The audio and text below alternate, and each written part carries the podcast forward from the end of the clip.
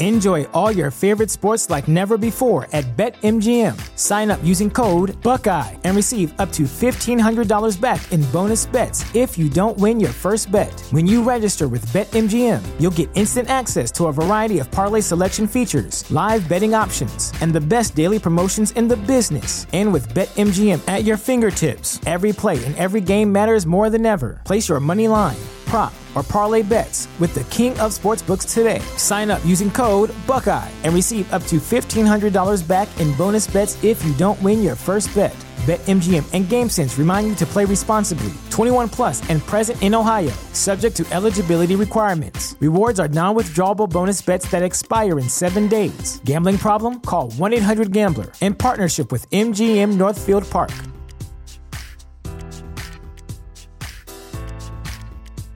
Did you know using your browser in incognito mode doesn't actually protect your privacy? Take back your privacy with IPVanish VPN. Just one tap and all your data, passwords, communications, browsing history, and more will be instantly protected. IPVanish makes you virtually invisible online. Use IPVanish on all your devices, anytime you go online at home and especially on public Wi-Fi. Get IPVanish now for 70% off a yearly plan with this exclusive offer at ipvanish.com/audio. Good evening, listeners, brave navigators of the enigmatic and the concealed. Have you ever felt the pull of the unanswered, the allure of the mysteries that shroud our existence? For more than a decade, a unique comic publisher has dared to dive into these mysteries, unafraid of the secrets they might uncover. This audacious entity is Paranoid American. Welcome to the mystifying universe of the Paranoid American podcast. Launched in the year 2012, Paranoid American has been on a mission to decipher the encrypted secrets of our world. From the unnerving enigma of MK Ultra mind control to the clandestine assemblies of secret societies. From the awe-inspiring frontiers of forbidden technology to the arcane patterns of occult symbols in our very own pop culture. They have committed to unveiling the concealed realities that lie just beneath the surface. Join us as we navigate these intricate landscapes, decoding the hidden scripts of our society and challenging the accepted perceptions of reality. Folks, I've got a big problem on my hands. There's a company called Paranoid American making all these funny memes and comics. Now, I'm a fair guy. I believe in free speech uh, as long as it doesn't cross the line. And if these AI generated memes dare to make fun of me, they're crossing the line. This is your expedition into the realm of the extraordinary, the secret, the shrouded. Come with us as we sift through the world's grand mysteries, question the standardized narratives, and brave the cryptic labyrinth of the concealed truth. So strap yourselves in, broaden your horizons, and steel yourselves for a voyage into the enigmatic heart of the paranoid American podcast.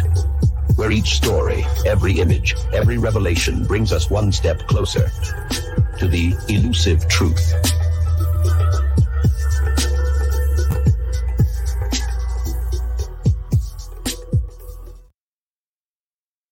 I'm down here. I sometimes I forget where I'm at and I wonder if I've even started yet. Down here. And uh today we've got a special guest, Heidi Luv. And Heidi, you had me on your show recently, but it almost felt like we were just like co-hosting the same show. like I was interviewing you and you were interviewing me back and uh it felt like we only got like 1% of the way into all the different stuff we were uncovering. So first of all, welcome to to my side of the world where I've got control um, you know, and tell people where they can find you. Uh, you've got amazing content. They're they're going to find that out very quickly, anyways. But where can they find you at? Yes, I'm Heidi Luv. I'm at the Unfiltered Rise wherever podcasts are served. I do have a Patreon if you want extra drops and extra content. I am an ex Mormon for 34 years, I was. So a lot of my content does uh, revolve around that, but there's a lot of other things as well. So thank you for having me. I'm excited to be here. Oh yeah, and we've also got another little special guest. Up, oh, who was that? Did anyone did anyone see that? oh, oh, oh, in and out. Almost. I wish. I wish I had another layout where I could just like make it jump around to like different Oh, spots. And, We'll work on that. Get you some OBS uh, action Yeah. scripts. You know, they exist now. I'm I'm in it, it. man. I- I've had OBS open, but it's it's scary because then I start wanting to just like make all kinds of like I want to make it a game. Essentially. Totally. Yeah. No, uh, actually, I should set you up. So my, if you go to my GitHub, I have like just an ec- a section of GitHub um, of OBS packages, Oh, okay. and some of those are just incredible because you can have like the first one was Luke Rudkowski wanted something where if you click the button, it would just show the bottom of the screen your name, like you're in a, a news station. Like so, it's like this person being a shifty person. Yeah, the lower the lower thirds. Yeah. Yeah, and it's great because let's have that go on, and then to have like the little script that runs by in the bottom of the screen, and you can have that pulled from your other location, so it's auto chat GPT down. I mean, Ooh. pretty sweet, pretty sweet world we live in where you don't have to do any work and just robots do it for you. I'm not Like against elves that. cobbling. I, I'm not afraid of them all taking our jobs. Like what this came up in here. Here, Let me just make sure that we're all we're all equal now. This is Maybe. Mormon transhumanism. I'm going to automate my s- my Zion. yes. You know, Yeah. until I'm out of Well, you, you want to go to Kolob, yeah. not yeah. Zion. Well, I'm a col- I'm a Kolobite right here. That's there you go. Yeah. There you go. But you guys are already. Well, it doesn't shop. exist anymore. I- It's a br- it's got to bridge the gap. This is the Ah, thing because the idea of yes. Zion to Kolob, it you. The problem is Missouri. Like until Missouri becomes the Wizard of Oz again, Yep. there's no yes, going. Jackson County. Yes, Jackson. County, Missouri. Yes. This is better than Scientology. I'm having fun. Ah. The- the man- the- yeah, well, are the- you Andreas excited to talk to a Mormon? here, I love uh, Mormonism. but I, I do want to make sure people know where to find Andreas. So Andreas, give your your shout outs really quick. Uh, Andreas or Xirtus, both usually. But if you look anywhere, you'll find me because I'm the fault. It's all my fault line. Andreas, it's all my fault. Yeah.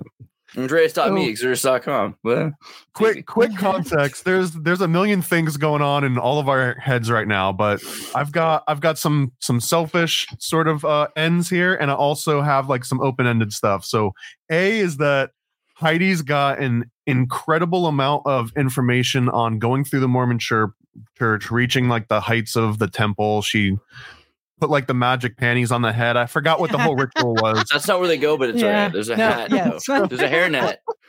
Yes. so yeah the, the, yes. the magic Which would like, look good on you. I can see the hairnet working, by the way. See, the thing is, a lot It will- of people it don't will- get it will cover it, how yeah. some, so only certain people can pull off temple garb. And so you should feel good.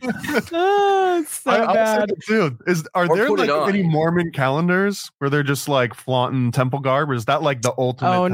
no. This Coming is the soon no, to no, no, no. paranoidamerican.com. Yeah. Yeah. I'm. I mean, Yes. I'm making a note. Yeah. I brought I brought pictures of the temple clothes and garments today for you. You've got. You can share got it. whatever you want. You've got full access. Just, Just let me like, know. I'll show Note it to right on the self, screen. we're going to be talking about aprons at some point. I'm done. Oh Keep yes. going. Yes. Okay, Yep. so so and the, we can do this. We don't have to try and cram it all. We can we can come back again and I'm Oh, yeah. I'm happy to always talk. I can already like tell how much fun this is going to be, but also I'm going to have to connect you with the Doctrines of Christ people. Have you talked to them Sure. already? Do you you talked to them? Do you know what they're all about? Their whole thing? No. uh-uh. So they're Mormons, which is awesome, but they're also they're you know sometimes when you get into sci-fi, you want to have your own version of it, and so this fan fiction is that- Oh. and I'm being kind of pejorative for no reason because I love it. It's just this group believes that Joseph Smith was lied about, that Brigham Young made up a lot of things, and that when he was when Joseph Smith was assassinated, the reason why now 23andMe cannot find thousands of women's children. Yeah. Right, yeah, right. Like you, you think Yeah, yeah. Smith is supposed to be this polygamist, uh, like uh, like Ch- Chairman Mao, with just 1000s of teenage girls in pools. But that's Brigham Young. So where's why is it so different? Their argument is that he legitimately was murdered. That he had his uh, religion stolen from him. That they changed the books to make it look like Joseph Smith was into a polygamy. And if you talk to Dan Vogel or um, I I would love to talk. That is like a top lister for me, He's a Dan Vogel. beautiful man, right? But his whole thing is also on one hand, I 100%, I mean, I 100% agree with the fact that anti Freemasonry is happening at the same time. So there's a lot. I, mean, I know we're going really deep really quickly. I'm sorry. Right, But right. just No, the thing I I'm wanted excited. to say was this idea that Joseph Smith might not have been a polygamist. I'd never considered it. I've been to the Mormon church a million times. They've always told me, yeah, you know, we had to do it. It happened for like 10 years. Don't worry about it.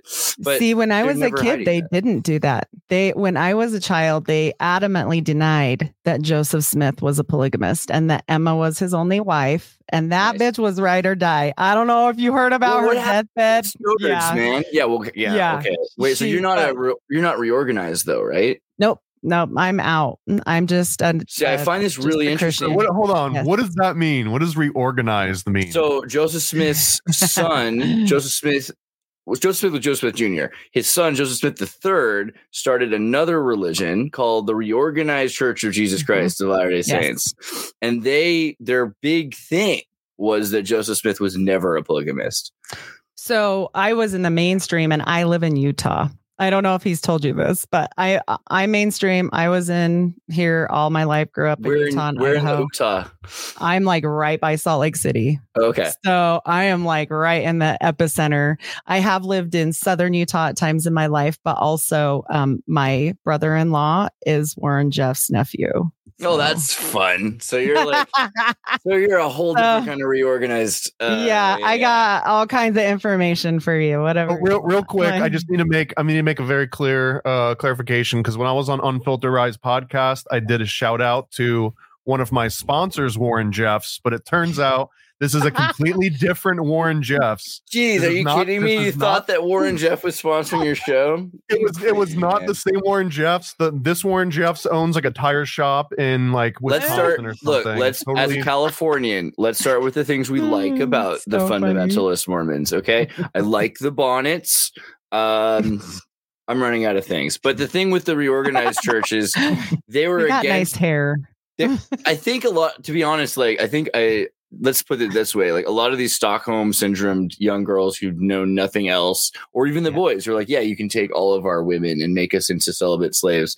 Um, that kind of shows you consequentialism. There seems this is why I kind Mm-hmm. of get the Doctrine of Christ movement because this group that says, hey, look. Before we went to Utah, by the way, did you know that Alice Cooper's grandfather was a was a Mormon from the Bickertonites? No, I didn't know that. Yeah. No, that's great. So the Bickertonites, and there's a lot of really interesting people that were Mormons, but then they go to Utah, and as oh. soon as Brigham Young's thing happens, Brigham Young's thing is, and I'm supposed to have a hundred wives, and we have records of him changing the the doctrines and stuff. I find this interesting because it's like up to this point, it's really easy to say, oh yeah, Mormonism is just a lie. But what if it's like, oh, everything we know since Utah is a lie, and there is Right. some legitimacy to this idea. I mean, of there's a lot of things about Mormonism that I really like. The thing, the number one thing I like is this idea that we're not just slaves, we're co-heirs. I feel like that's the most American civil religious idea ever, right? Well, I think that I have a huge um new idea. So, when I studied this whole thing and I was trying to figure out a lot of stuff, I ran into some occult things and that's what I was telling him and I brought him today, but um it kind of took me down a rabbit hole and I was like, what what does this mean? And so I reverse looked it up and the one thing that popped up was John Dee and I was like, well, who the hell is that? So I'm like, all right, I start looking into that and I'm out. I'm not a Mormon at this point. I know everything I know, but whatever. And so and you've I'm read Rumpelstiltskin by the point you hear what John. Yeah. Okay, keep going. and so I was like, hmm, this is strange. He got a book from someone and he's having someone write it down and all these angel things. And I'm like, okay, I, I really truly believe Joseph wasn't high on mushrooms. I don't believe he lied. I think he saw an angel and multiple angels because he said he did. And he actually was noted saying that he saw 24 total angels. I, I checked on this one. So, um, and or and or spirits of deceased Personages of light. Yes, and- yeah, yes. yeah, yeah, yeah. like John the Baptist and all these things, and his brother. Yeah, all of these. And so I'm like, I don't think that he lied. I just think that it sounds awful similar to like.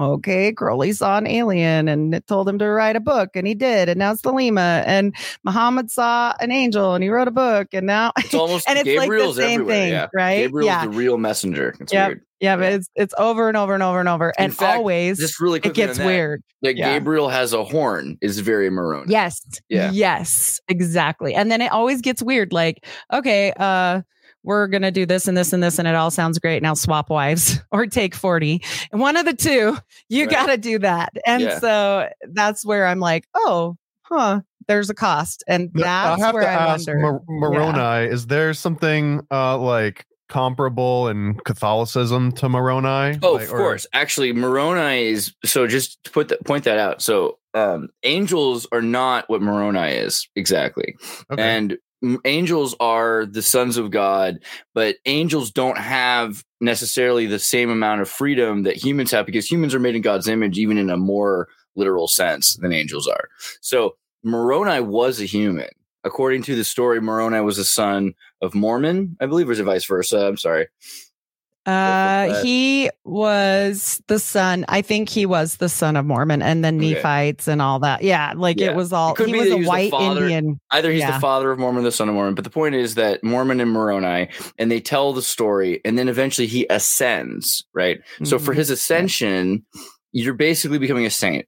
And Yeah. that's why they're called Church of Jesus Christ of Latter day Saints, because the point is that it's not that unique or uh, remarkable. It's it is, but it's it's it should be that everyone becomes a saint, and that is why Zionism, uh, Mormon Zionism, is so interesting because you're not just waiting to go to Kolob.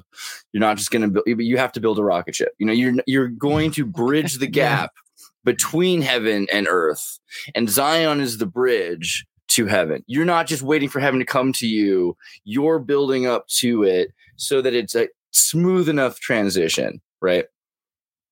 Yes, and they um, absolutely believe in all the Masonic principles and actually say that they have the true Masonry, and um, that that was given to them by revelation. Or so that's how that or ties in. stolen by yeah, it was Smith definitely stolen.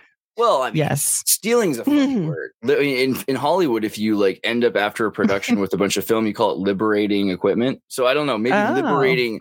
Uh, this their Masonic tradition too. So I think Yes. liberating is just as good of a term. Um, liberating the symbol at the time, you know, you had anti masonry and masonry, and we don't understand how serious this was. Where there's like kind of this lawlessness, except for these clubs. So Dan Vogel's big thing, it sounds like, um, and I haven't talked to him personally about this, but it sounds like his big thing is that Joseph Smith stole the King James sigils. Do you have you heard of He- that? So he went through the temple um, or through the Masonic rites on March 15th, 1842. And then on May 4th, 1842, he created the Mormon endowment. So it was very close together. And so I definitely believe he definitely stole a lot of this. And I know this because I've done, okay, um, I'm sorry if I offend anyone today, but like we got to talk about the handshakes. So when you're talking about Is it a sign? It is, brother. Yeah, there's it a, sign and a token. yes. She's and fun. so when you yeah. so when you do these, um they But you're not going to are get us killed over this, are you? No, no, no, no, no. Okay, I'm just okay. saying like, well, if I get Unless killed, I've made lots Lake of City. videos. Yeah. Yeah, In well, I do. Oh, I don't 1985. yeah. oh, okay. You're mm, asking for it if you're in Salt Lake City. So go ahead. I mean, I made a video already. It's on YouTube that said I would never kill myself. So there it is. and I got shadow banned bad. Anyway, so I've said unalive. They don't have a sense of humor. It was a joke. Anyway, so they do the true grip of the lion's paw, but instead of that, they call it the true sign of the nail. They just changed them. They changed each one of them and they cut out two. So like it just made it to be all about God. Like Yeah, th- and they're the we all agree yeah. that the masonry has the same symbols, but yes. is it? I mean, the Mormon argument has been that well, then right? there's Who had it legitimacy. There's there's legitimacy to those symbols, right? I mean, it's like, oh, those guys are using two plus two equals four, so they Mhm. stole it. I mean, maybe discovery is the other thing, and the idea that the Mormons themselves were, um, you know, continuing that if Freemasonry was saving uh temple rituals because no one's allowed to keep the temple anymore Right. and we see this on the maps until Mhm. mormonism you look up tartary tartaria and you start to see you have tabernacle maps uh these tents because they're not allowed to have actual temples mormonism and freemasonry are both part of that effort to establish temples again so i mean Yeah. I, I agree but does, it, does that necessarily mean it's a, a illegitimate thing i mean I mean, he claims that he had two visions um, before the actual Masonic uh, time, but he did have definitely knowledge of Masonry. So it's it's hard to know. But on January 19th, 1841, and November 15th, 1841, he claims to have had um, visions that told him about this, and they were prior to his Masonic induction. So he claims that he would have had no knowledge, and he got this by revelation. However, he his brother's name is Hiram. Like I'm Yeah. saying this is by birth. So I don't know which came first, the chicken or the egg. How but likely do you think that a guy yeah. named Hiram would be to betray his own secrets? How likely would his father be? So this is the thing. I agree with you, Yeah. but I also Yeah. wonder because there, if there, my my grandfather was a Freemason, he Right. wouldn't tell me anything because that's No, they- part of the rules. So I have a hard Yep. time believing that he would have. Uh, that that Joseph Smith would have um, known 10, 20 years earlier, because that's what it is, right? He's like 14 and he's Mhm. already postulating ideas for how these rituals, and so it's unless, possible. unless it was his mother. Unless it was his mother, because he was sick as a child. Do you know this Mm. story? And he spent the most time with his mother because when he was little, about nine or eight, he got typhoid fever and he didn't recover well. They had to actually, they were going to cut off his leg. And instead, she was a Scottish healer and she begged them not to and to only cut out the bone that was necessary, which is actually a better treatment. And he did have a limp sustaining for the rest of his life, but it took him a long time to recover from that, which is why I believe he is so well read. That is why I believe he read the Magus, even though they say he had no copy of it. That's why I believe he might have channeled things or done things that weren't acceptable per se. And I don't think he would have talked about them. And possibly the mother would have had some influence there, but I do not believe the dad would have. But he wasn't a Freemason until I don't know if Joseph Smith Sr. was ever actually a Freemason. They didn't allow him to be. His son, his Really? his brother was. Uh huh. Which- yeah, the brother Magus were we was. He was a drunk. Yeah, he was. He was unfortunately a drunk. But What what, what Um, magus so are we talking about? When you said did he read the magus? I mean, I'm assuming the Scottish. You know, his mom was Scottish, so Yeah. I Joseph know- Smith Sr. was uh, raised to Master Mason May 7th, 1818. So at some point it did happen. some for point him. later, yes, Yeah. when he cleaned, he had to clean up. So Yeah. the kids were already, I think, here. I, I can't remember. interesting. That Yeah, There's another because- interesting thread yeah. here too, though, because of that the anti-Masonic movement was Yes. picking up Yeah. steam up until I guess like the very late 1800s. So there's almost, I mean, if you had your thumb on the pulse of just kind of, you know, culture in general in America, you might see it coming from a long ways away that someone's going to be like trying to eradicate Freemasonry or paint it and like turn it into this like satanic thing, which happened, you know, through a, a whole Mhm. bunch of different um angles maybe it was the morgan affair maybe a little bit was uh the, the guy that wrote the, the les masonries in, in france but i think leo taxil i think um but joseph smith is almost like let me take the nuggets of like information that could be repurposed and like save them let me like steal them away in the middle of Mhm. the night and bring them to someone that can take better care of them than the masons maybe were so i don't know if that's Right. what was well, happening how but convinced are like you, then. Thomas? How con- how convinced are you, Thomas, that the Freemasons invented these rituals? Because a, a lot of the lore of these things is that they're more ancient than their creators, and the fact that Joseph Smith has the same ritual, whether that means he's ripped it off or that it's based on something, it kind of means that there's something like this Spinozian original movement, like this original prime mover. So, what do you think about Freemasonic rituals? Are they just nonsensical plays made up in the 17th century, or do they have something to them that? Well, I think it's like the lost word of God aspect, where it's like everyone knows that there was this like super cool It's word that if you way. said it, like people's heads would explode. And they were like, "Don't say the word because people's heads keep exploding. Was exploding." it So Pele L? well, they made- okay, keep going. Careful, careful. I'm wanna say that playing. The ineffable word of God is actually one of the sponsors of this Hmm. program, but we can't. Oh my it's gosh. ironic because we can't say their company name, otherwise everyone dies. There it is. But, but I think I what it. happens is they they know that the information's there and it's important and it's sacred so they like they go and they hide it almost like if if you've got like a really important like your passport right and you're like i'm gonna stick this in like my jacket pocket in the back of the closet and just so I won't lose it. And then when you go and try to find it like a year later, you're like, crap, I, I know I hid it from myself somewhere, but I can't remember where I hid it, but I know it's in there. And I feel like that's kind of what Freemasonry is. But then at a certain point, people will just start making stuff up too. Like, oh, well, it's probably in, you know, the black jacket. I'm not going to go look, but I'm sure it's in there. And I think that just happens over and over and over. And then someone actually goes to like find the passport one day and they realize they got no idea where the hell it is. But you just kind of keep up. I'm I'm straining the analogy at this point, but I feel like yeah, and but Right. Freemasonry in particular has a very specific track record of trying to prove that they come from like ancient times. In fact, the the whole entire rite of strict observance was about being related Right. to the Templars. And then at That a certain point, point. in Wilhelmsbad, they were like, guys, let's let's start not leaning so hard into the Templar stuff.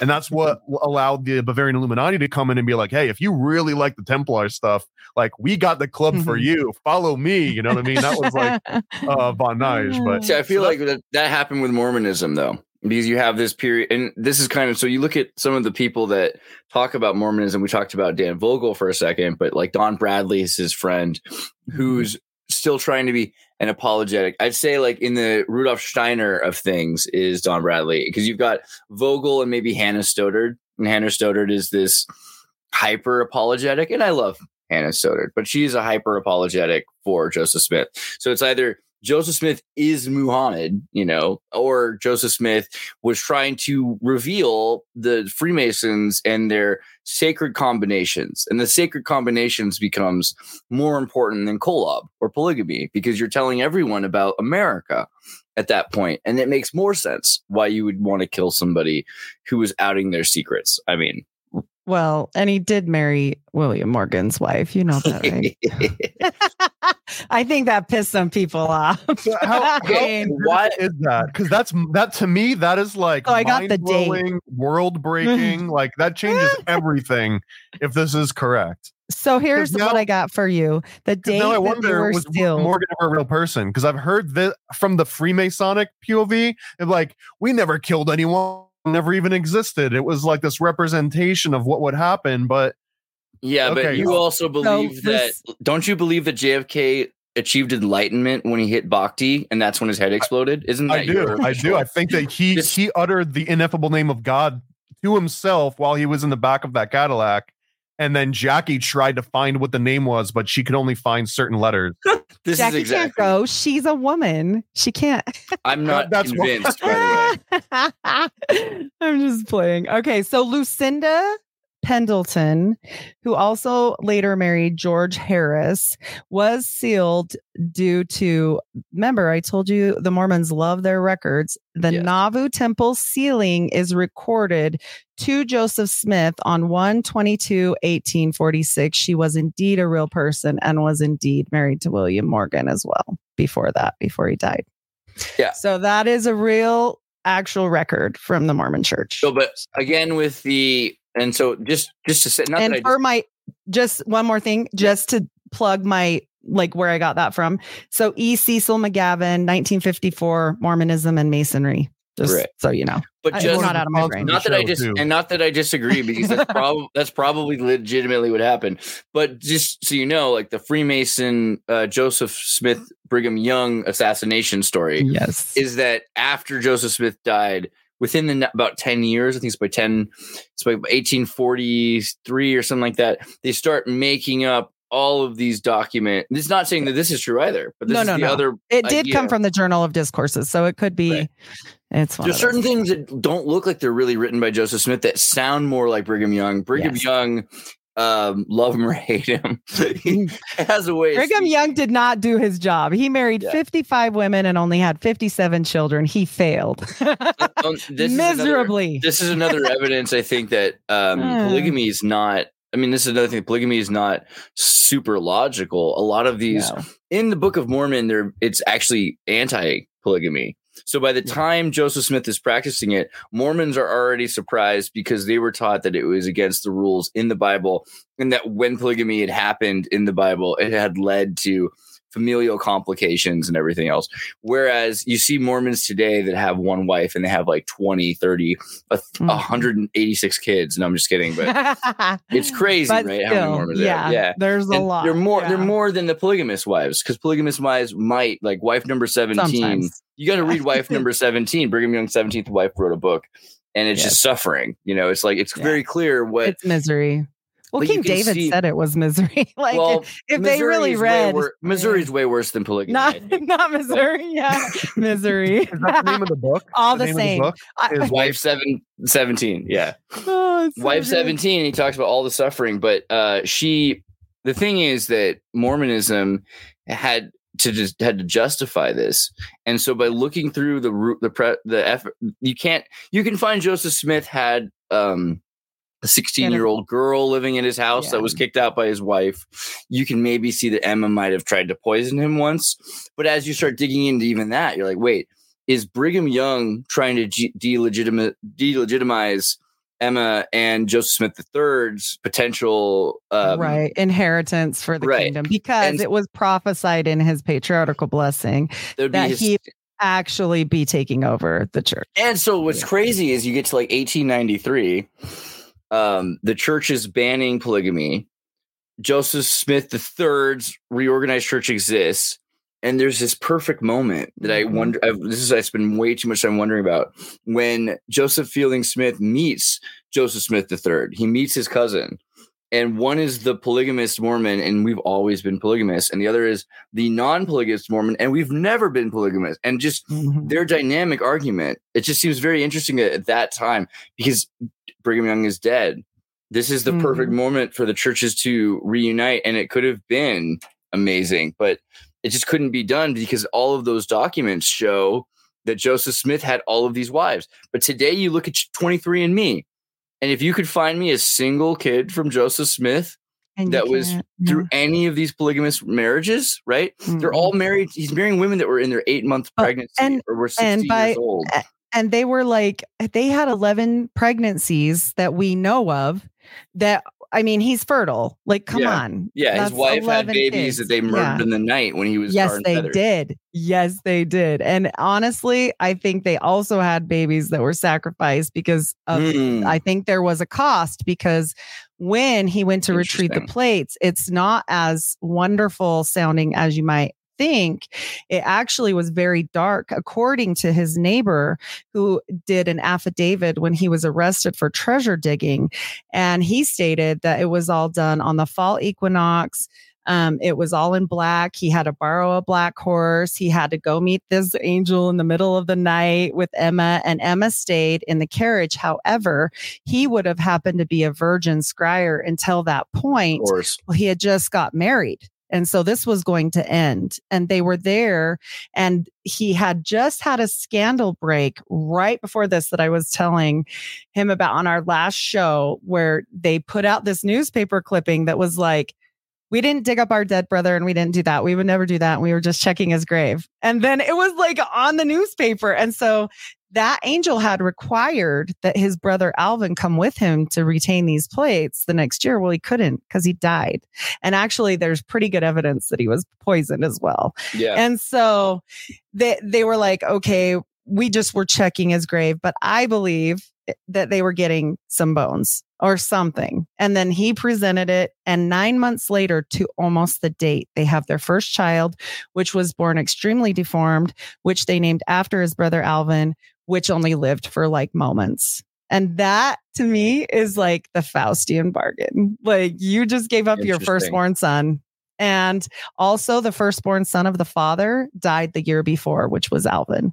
So all of that is very like compelling to me. And people say, well, people's kids die all the time. But yet Joseph Smith's mother herself, who would have been older with harder times, never had any children die until that time. She didn't have all these infantile deaths like they Right. did. And so, uh, minus the twins, which I could see because that situation was a different, they left the doors open, but who knows? And then I feel like that- they, there's a lot of Yeah. those later stories. They really are just trying. Have to make you read-? Fawn Brodie's um, No One Knows My History. It No. was a relation of his. You have to read that book. Fawn Brodie is You- adding it. Yes, you. She was a relation to him, and she describes a lot of things that happened, and a lot of the anti quote unquote anti Mormon rhetoric comes from this book. Mm. And they tried to squash that book as well as his own mother's biography because she talks about serving the house of a brack in it. And Brigham Young tried to burn them all, but he couldn't because they were out and it was published. And That, that it- it reminds was me, Heidi. The last time we talked, you were saying Yes. that you think ultimately Abraxas might be the god that they're all I- worshiping. I do.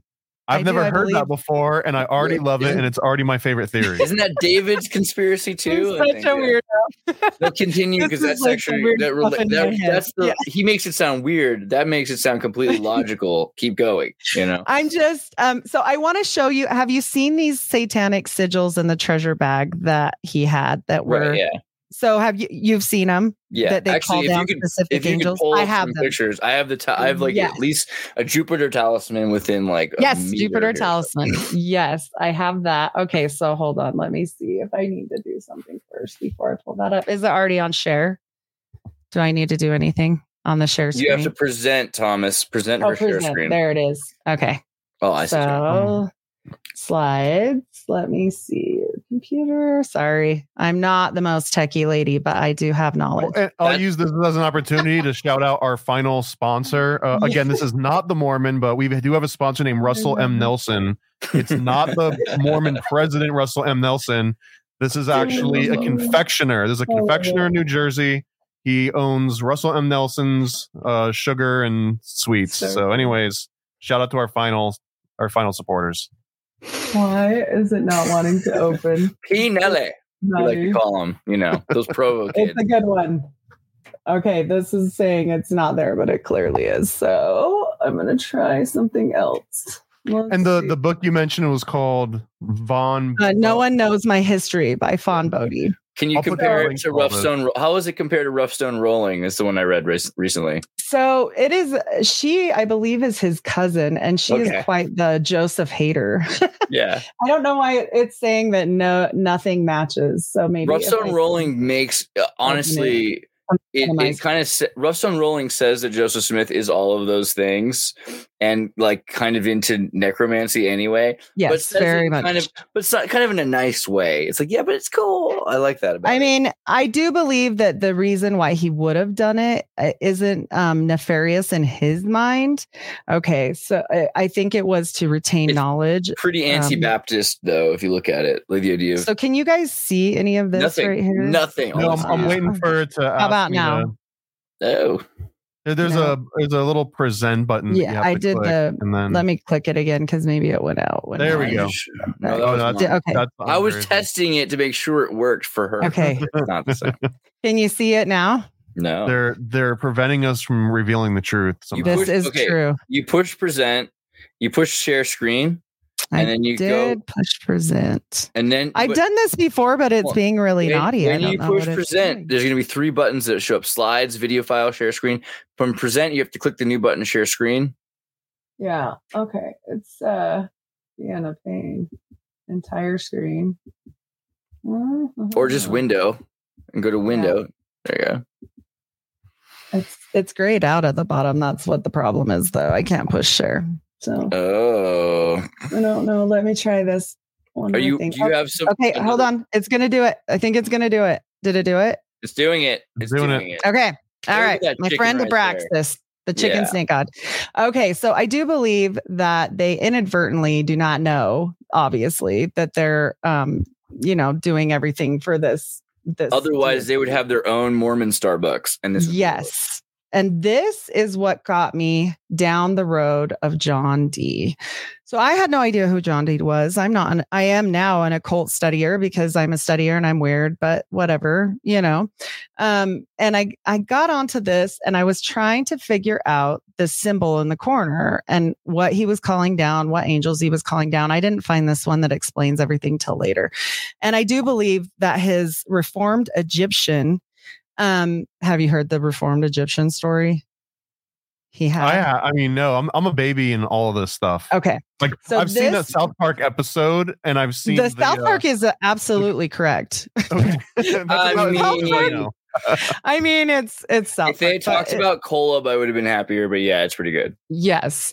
So here's the Smith family magical relics, which they cannot get rid of. The bad thing about this for the church, not for me, is that a private owner owns these and refuses to sell them. And so they have tried, like, I can't even believe to bury this. And they say it was Hyrum's because it was in his possession. And all of these items are in there, which Hyrum wouldn't have had a seer stone, which was in there. He had the favorite seer stone, which was in there. He had the brown one as well. And Emma asked for that back with the Jupiter Wha- talisman and would- she identified it. Why wouldn't So- Hyrum have a seer stone? Sorry. He was not a treasure seer. He was not a seer. Uh, only Joseph was the seer. So And all so the I- magical stuff is coming from Joseph's mother, not from Hyrum's side, or what? This was, um, according to what they say, this bag, this treasure bag was Hyrum's, and Hyrum's family had it. But everyone knows that Joseph had these seer stones and Hyrum didn't do seeing stones. He didn't scry. He didn't do anything with seeing stones. He didn't do any of that. So when he died, when they both died, this ended up in Hyrum's family. Emma requested back to have the other stone, the brown stone, which I have a picture of, and his Jupiter talisman, which she identified and said he never took off. So the bag ended up back to Hyrum's family. The other items ended back up to Emma. You would split the things after people die. I mean, it's sad and that's just how it is. But these parchments were in there and they were very interesting. These symbols led me straight to John Dee. And then if you know the story of his reformed Egyptian. So all these are different. See, there's multiple, multiple different sigil magic. This one's the same, but this one is different. Um, Oh, we- and then there's You one. might not be seeing uh, the right screen because I, I just see um, Can all you the not see it? files and then the Smith Oh no. family magical Okay. relic. Yeah, you probably have to Um, do share entire screen. My fault. Oh, okay. All right.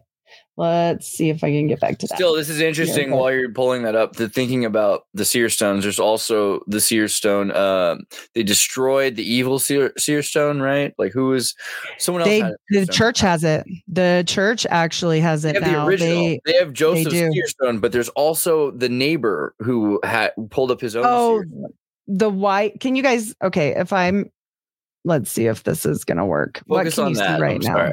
I see the main page. I only see the main page. Yeah, we're, we're just seeing You like all see of your name. files Yeah. and then like a tiny little preview. Okay, I might have to stop sharing. yeah, can, and cancel. Yeah. Yeah. 'cause Screen share apps. Get out of here. Yeah, it, it is. Why do they make it so hard? right? Freemasonry. They don't have to make it this hard. Why?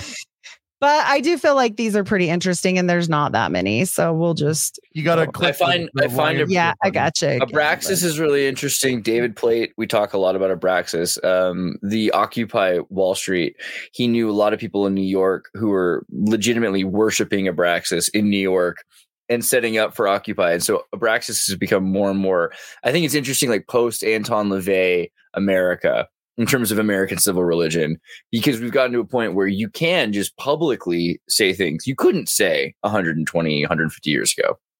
Absolutely. We're to a point where we can have way more freedom on what goes on, but at the same time, they've confused everything. So then you never know what the hell's going on, really, you know, at the same time. So this little excerpt, if you can see it, I'm going to pull it up now. Hopefully you can. Can you see it? Yes, it's perfect. writing. Okay, perfect. All right. This is in his mother's own hand. And it says, um, you know, she wrote it. It was in a letter to somebody else, and it's it's all verified that it was hers. Let not my reader suppose that because I shall pursue another topic for a season that we stopped our labor and went at trying to win the faculty of Abrac by drawing magic circles or soothsaying to the neglect of all kinds of business. so she's basically saying they're not lazy and they didn't mm-hmm. stop their worship of this god. So they This is great. Destroy- Yeah, it's it's like This is one of the most legitimizing things I've ever read about Mormonism because I've often said Mormonism is Oh my gosh, uh, Andre, I have to tell you this first.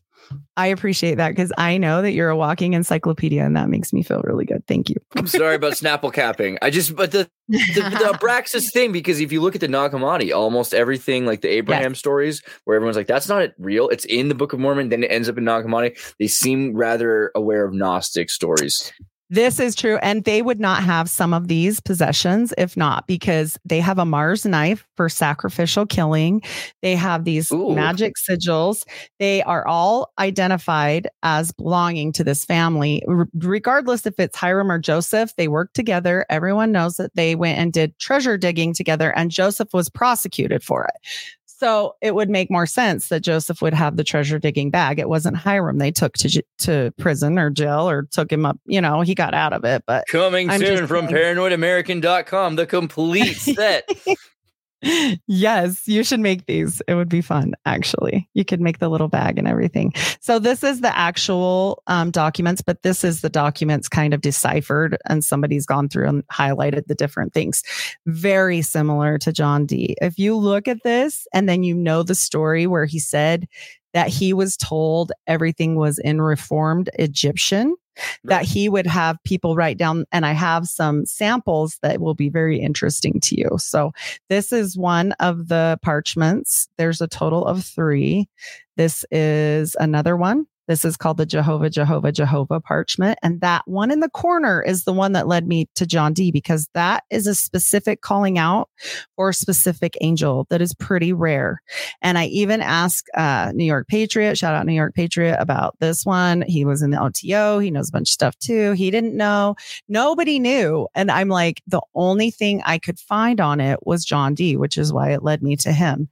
And then I heard that story and I was like, wow, this story sounds really familiar. This is also another one. So right here, all the parchments likely belong to Joseph Smith Jr. and Joseph Smith Jr. were inherited by Hyrum's family after his death. In 1844. This parchment is in the property of a private collector, and these are the only photographs available. So, Can you go back to the the one that you were just on previously with the circle? yep, of course. Because this one also, not knowing anything about, I mean, I can recognize some of the Emo- uh, symbols, but this Mhm. also is dead on for what they would call an incantation bowl that dates It back. is It's- absolutely is. because It because one of the is. specific things is that and and just as you said it was like a plead so you would write these incantation bowls and you would write like your your pleas in this spiral around it and usually Yes. they would they would bake that into like a clay bowl and bury it in the ground or, or they'd shatter the clay bowl in your face. So a big thing with um, midwives, midwife, midwife, midwives would make these on clay, put it over the face of the woman or the stomach of the woman, shatter it once it got wet, and that was supposed And- to stop from uh, stillborns and uh, miscarriages, and it worked. and his and his mother was a healer. His mother was a Scottish healer. So I do believe a lot of this knowledge came from his mother, not his father. So He she's like spent far more escaping. King James because you know King James kidnapped all these Scottish Yes. women, forced them to starve themselves to make storms, right? The the humiliation storm um before the you know the Spanish Armada. And so she's of the same kind of women that would have been forced to work for King James. I think that's interesting. Yes, I would love to know if we could find like more history. I have dug. I haven't dug as much as I could, but I've definitely dug on Lucy Mack Smith, which is her name. Nice. And I, I'm telling you, there's a connection. Like I can't be the only one. I have scoured the internet and I'm like, am I the only one that's figuring this out? Like this reformed Egyptian is definitely an Enochian alphabet. Like, and when we get to the sample, you'll see, but I, I just don't think there's any way to dispute it, you know? And then he also wore a talisman. This is a copy of his actual Jupiter talisman. Um, And he never took it off. Yeah, he never took it off. And there it he is. did take off his underpants. I find that funny. He lost his magical underwear when he was going to die, but he kept Well. his pocket. You know? That's probably because he might have been seeing his girlfriend. Maybe I think he just that story. I don't know with the police. Or. Brigham uh, jacked his stuff and they left him for dead. And he's like, dudes, I, I have my hand in my pocket. You know the rules. The Freemasons, guys, guys. Uh, Yeah, yeah, they ignored his call, and he did do the call of uh, distress as well before he was killed. Um, the cop. This is the Mars knife that was also in there. The actual neighbor that I was telling you about that left um, an affidavit. These are not hearsay; these are like affidavits for court. Also spoke about this and them sacrificing a black uh, goat or lamb. I can't.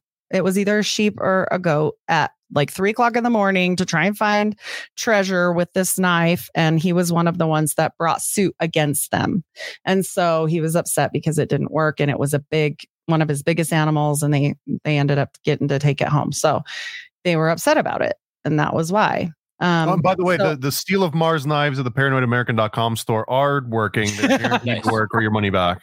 Yes, So just exactly. in case anyone's looking for their own Seal of Mm. Mars knife, go ahead and grab that. Paranoid 15, 15% off. Go ahead. And then, so these are just showing that they indeed are the Smith family knife. Like I, I wanted to actually show and receipts, and then how they would actually see. Which, okay, so he would scry with his head in the hat and the seer stone in there, much like Edward Kelly would look into the obsidian mirror, and uh, it's just too similar. It's just. It's it's so similar, in fact, that I just can't. I mean, this is his It's stone. literally This is his favorite yeah. stone. Yeah. Can And you so can do someone believe explain the mechanics of this? Like what do I let's say I, I do a heist and I've got this brown seer stone. What do I do to Dude, talk to Angel? Rumpelstiltskin. You just have to. yeah, you gotta put your you gotta block out the light. You gotta look at like Nostradamus or John Dee or Joseph Smith and make it dark. You've got to look into something reflective, either a mirror or water, and you have to channel angels and hope you can. But if you're not able to open your third eye, which is why Kelly was important, um, because Dee was far too analytical and a mathematician brained person that's why he had to have Kelly there because he never could. He could Yeah. never let go. He was do that. convinced that. the angels were like Neoplatonic symbols at first. He's like, "Oh wow, the number pi is an angel." Like this Mhm. is how. Yeah, But I'd also say these days you yeah. take your phone and use it as a scrying mirror. You just Uh, turn it, it is it is It's got definitely that. Yeah. the glass, the literally even the, the, the LCD composite. liquid crystal display. Yes. and just the composite of glass they use is designed to be like a scrying mirror and it's, uh, Mhm. only certain light is able to be captured and you know using certain kinds of leds limits the amount of spectrum we're living in a scrying society Yes. What do, what do I do with the stone though? Let's say I got the the phone, you know, and I've got a dark room. What like am I putting it on the phone and no staring so at it? so or- if you're so the way the way joseph did it was you've got your mercury line top hat because you got to have your top hat. And the fact that they leave it out all the time if you remember p. Nelly um, president nelson recently put the top hat on. There's a picture of him like a month ago where he's like looking into the top hat like whoa so you have to have the rock you have to have it in the top hat you have to block out all the light. And then I guess the rock is like absorbing the light or something like it's it glows. You that's what you see. You only see through that, and it's supposed to in the hat in his mind somehow in between. It all forms together into the words, and then he just starts to orate. And by And he orates these symbols, the symbol. and so it's Mhm. in between. It's in between because he's telling them what to say, but then if they don't spell it right, he has to go back and tell them, "Nope, go back." You have to Mhm. go back and change it, and then they have to cross it out and rewrite it because like they might use shorthand, and he said no or this or that. So there's uh yeah. multiple and there's multiple stones but he didn't like this one as well this is also another one that he had but the brown one was his favorite this is the mormon garments that i was telling you about so these actually are real practical outfit. If you think about it, Yeah. I mean, really cute they suck they super duper suck. And they do have like pregnancy ones. If you're in the military you can have brownish green whatever color ones because they don't want people to know what you are whatever. But they do have the compass in the square right on the nipples the belly. There's a sideways ruler. There's also a sideways ruler on the knee. Um is it and just like then- really like subtle? Because I I can't see the they are very or anything. y- It's I'll, like a I'll brand. show you this it Here almost they are. looks it almost looks like it's branded onto your skin, but it's Yes. like It- sewn in. it- it's so tiny and honestly when i was young and had no idea about any of this stuff i thought they were darts or like sewing darts you know for because they're on the nipple and i'm a woman and i was like oh they're that's what they're for Oh, And I that's had no interesting. idea. That's Yeah, I had no idea. Way to look at it. Yeah. Did So- anyone ever talk about these things when you were growing like in No. the 30 years? No one was ever like, hey, what are these nipple darts? nobody well you're not ever supposed to see anybody's garments unless you're in the temple so i never even saw like close enough to see because they're kind of see-through too by the way you'd have to see someone kind of naked to see this so it would be and that's more of a close-up of how that would actually look um Right. on, so if you imagine it on there and then And so, this Can you also maybe just for a second before we get to the of aprons, course sure sure going, sure going back a page, um, you can you go back to the symbols there? uh-huh so in the rituals, right? Like where do these go? Why is the ruler on the leg, or why do you kneel? Like, what's the, what's the whole deal? They were not very modest. That was Joseph Smith being like, "Hey, ladies, Twenty four ounce. That's why nobody got pregnant. No, just kidding. okay, you completely. It actually went I was gonna be. I was. I'm the worst. I'm I was here on Sunday. I just want to point that out. Uh, but no, but you kneel on your knee, right? knee. because- every knee shall bow. Mhm. Because every Yep. knee shall bow, right? So Yes, and that's all I was ever told. But honestly, they never tell you anything about the square and compass But you Like, got to kneel on your on your ruler. Why is this happening? I don't know. because you have to stay on your square. You know about Mhm. masonry. Yeah. Sounds pretty. so it's like yes. yeah. All right, Yep. we're not trying You to get anyone stay killed line. here. Sorry. Sorry. I don't know what to say. You, well, you just told me that ju- that uh, that uh, the Morgan affair was the real thing. So now Pretty I'm sure- actually looking over my From shoulder. my experience, as long as everyone else says it but you, you're fine. You're like, oh, Yeah. okay. I, Welcome to I'm not. I'm not one. Yeah, you're. You're Yeah. fine. You It's just. your I, thi- I think it's like what is it? Skull and Bones is the one where if someone mentions it, you're you have to just walk out of the room and not say anything. I don't Makes have sense. If you're Krav Uh-uh. Maga, okay, but w- this is not my favorite part. So why are we wearing green leaves? and these are What's going on? dabs, Okay. right? Or did Mormons invent the dab? yeah, they dab. Yeah. They dab. well, for actually, I think Solomon did, this but is it's one still of the signs. it made it in. But we don't do it anymore. So they got scared. This is also my problem with mainstream, at least. And I actually have more respect, if we're going to go respect wise, to the polygamy part branch offs because they never changed it. because they're at They least hardcore. change- Well, they haven't changed. Yeah, they never Brigham change Young- it. They haven't changed it Yep. since Joseph Smith was murdered and Nope. Brigham Young changed Nope. it. Yeah, they've been keeping it And- since then. Yeah. Yep. And this sign, the first sign that you see, the same as the OTO does at the top, they don't do it anymore because it scared so many people. They also don't do the split your belly open anymore because it scared so many people. They changed Also, that in because now Nelson can kill you with a vac. I didn't say that. I just. But there's other Yeah. ways. There's other ways. There's other ways. Yes. yes. And then, so these are the signs and tokens, but like I said, they quit with the first one. So that one's gone. And then this um, corner picture is one I always like to bring up for people because there's a book. Now, this is what they tell us. What they tell us and what is is two different things, right? They say, if you come to me and say, Can you pray for me? And I'm a Mormon, I'll say, Sure, I'll put your name on the temple list. Ooh. So they put it inside this box and they put supposedly the names that need to be prayed for inside this box. And that's what the people up there are chanting. And they do this three times with the thing I guess I'm not supposed to say on here with the Pele. We'll just leave it at that. And they don't say that anymore, but they do say, Oh God, hear the words of my mouth because people started finding out what that actually meant and they didn't like it. Um, because it what are you not supposed to say? Don't don't not say it on my behalf. Oh, Paleo. I don't care. Like I, I'm out. I don't. And they didn't say that anyway. When I would go through, they they've changed it. See, they. I want to wonder about Pele so much. Do you want? Can we? Yeah. Can we go in that? same We do you- can. what What do you know about the, the Hawaiian? Like, because there were Mormons in Hawaii. Is that why the Pele happened, or what? What's the deal with the Pele? Why is it So technically, it's supposed to mean, "Oh God, hear the words of my mouth," but technically, it means, "Oh God of this world, hear the words of my mouth." okay. Where where the temple apron comes into huge play because during the ceremony. Adam is praying and he's asking for help after they've been thrown out and he's in the world lone a lone world and he's sad and he's praying at an altar and he says oh oh god hear the words of my mouth and who comes satan not Mhm. god right. and Lucifer comes and he says, so we'll say Lucifer because they refer to him as Lucifer because it's their brother, they say. So they he says, you know, you should cover up because God is going to see you and you're naked. So here's this apron of fig leaves. This is Right. supposed to be fig leaves, which this apron did not look this way when my great grandma went through. When my What did it- great grandma went through, they were Masonic aprons Okay, with yeah. pillars. And I have a picture. it's weird uh, that they don't look like that now. Actually, I, I just yeah, noticed that she don't. said they suck. Yeah, she's Yeah. like, oh, these ones suck so bad. We had cute ones and whatever. And I was like, okay, that's weird. But like, I never knew what it meant, anyways. This is why uh, they also changed this for women. You used to have to veil your face because you weren't a priesthood holder. As you notice, they have the robe that only covers one breast. That should look familiar.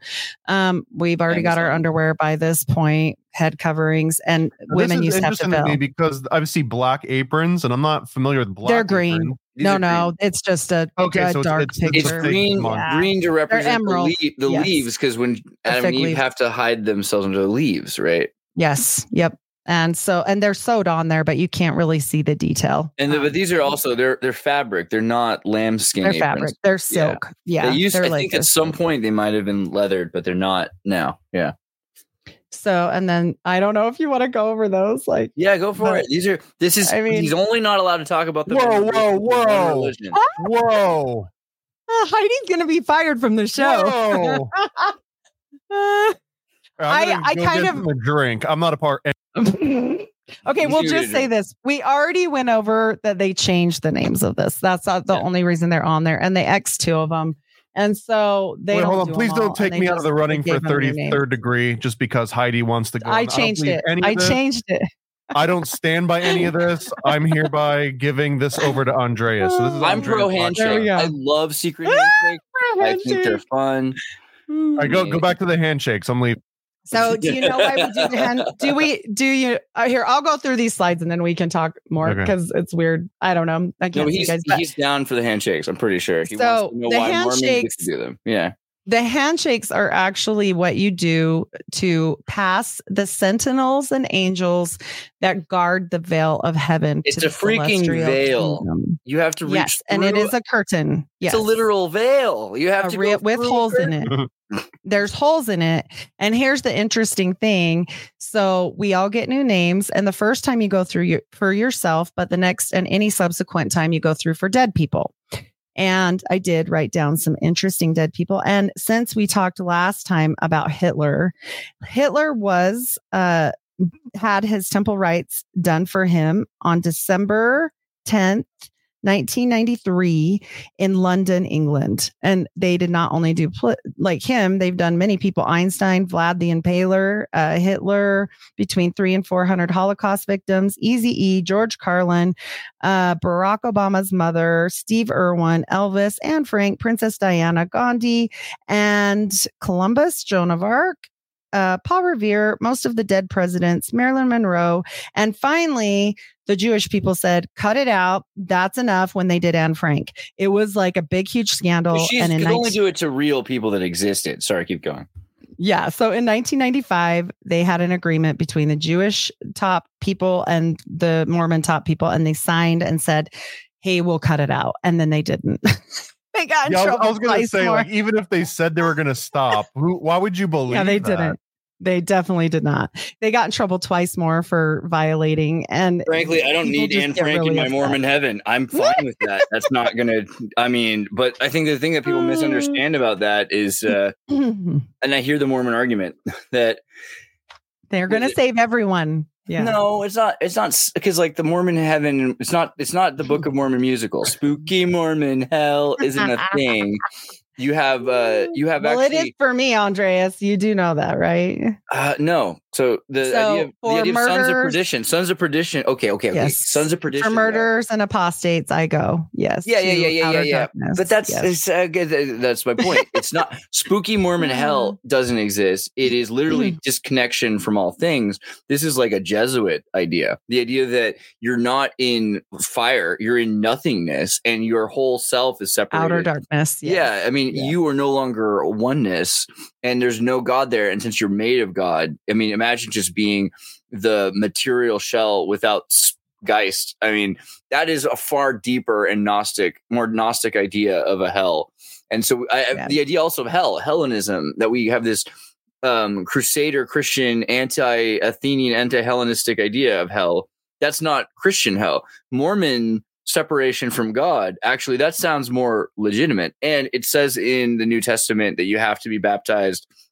When they go to Africa, Mormons do well in Africa because Africans. Guess what? They love it. don't just go to Africa. I was telling him about my friend. Um, actually, he's a boy that calls me mom because he grew up with my kids, but he went on a Mormon mission and he went to the depths of the most ghetto part of Chicago. They send them everywhere. We- okay, but Chicago, you're less plot. likely to. I don't mean like. So the thing about it's not the color of the people. It's that in Africa they have religions. Oh no, I'm just saying they send them the Bap- anywhere. Yeah. Yeah. but but the Yeah. ba- but it's working in Africa because they are aware of the idea of soul and body being separate. That a body can a material form can experience a ritual that a spirit can't. So the spirit having the ritual in effigy, when they start to explain why they baptize in the name of spirit in Africa, they're like, "Oh yeah, duh, of course, that's what Yeah, we've al- yeah. always done."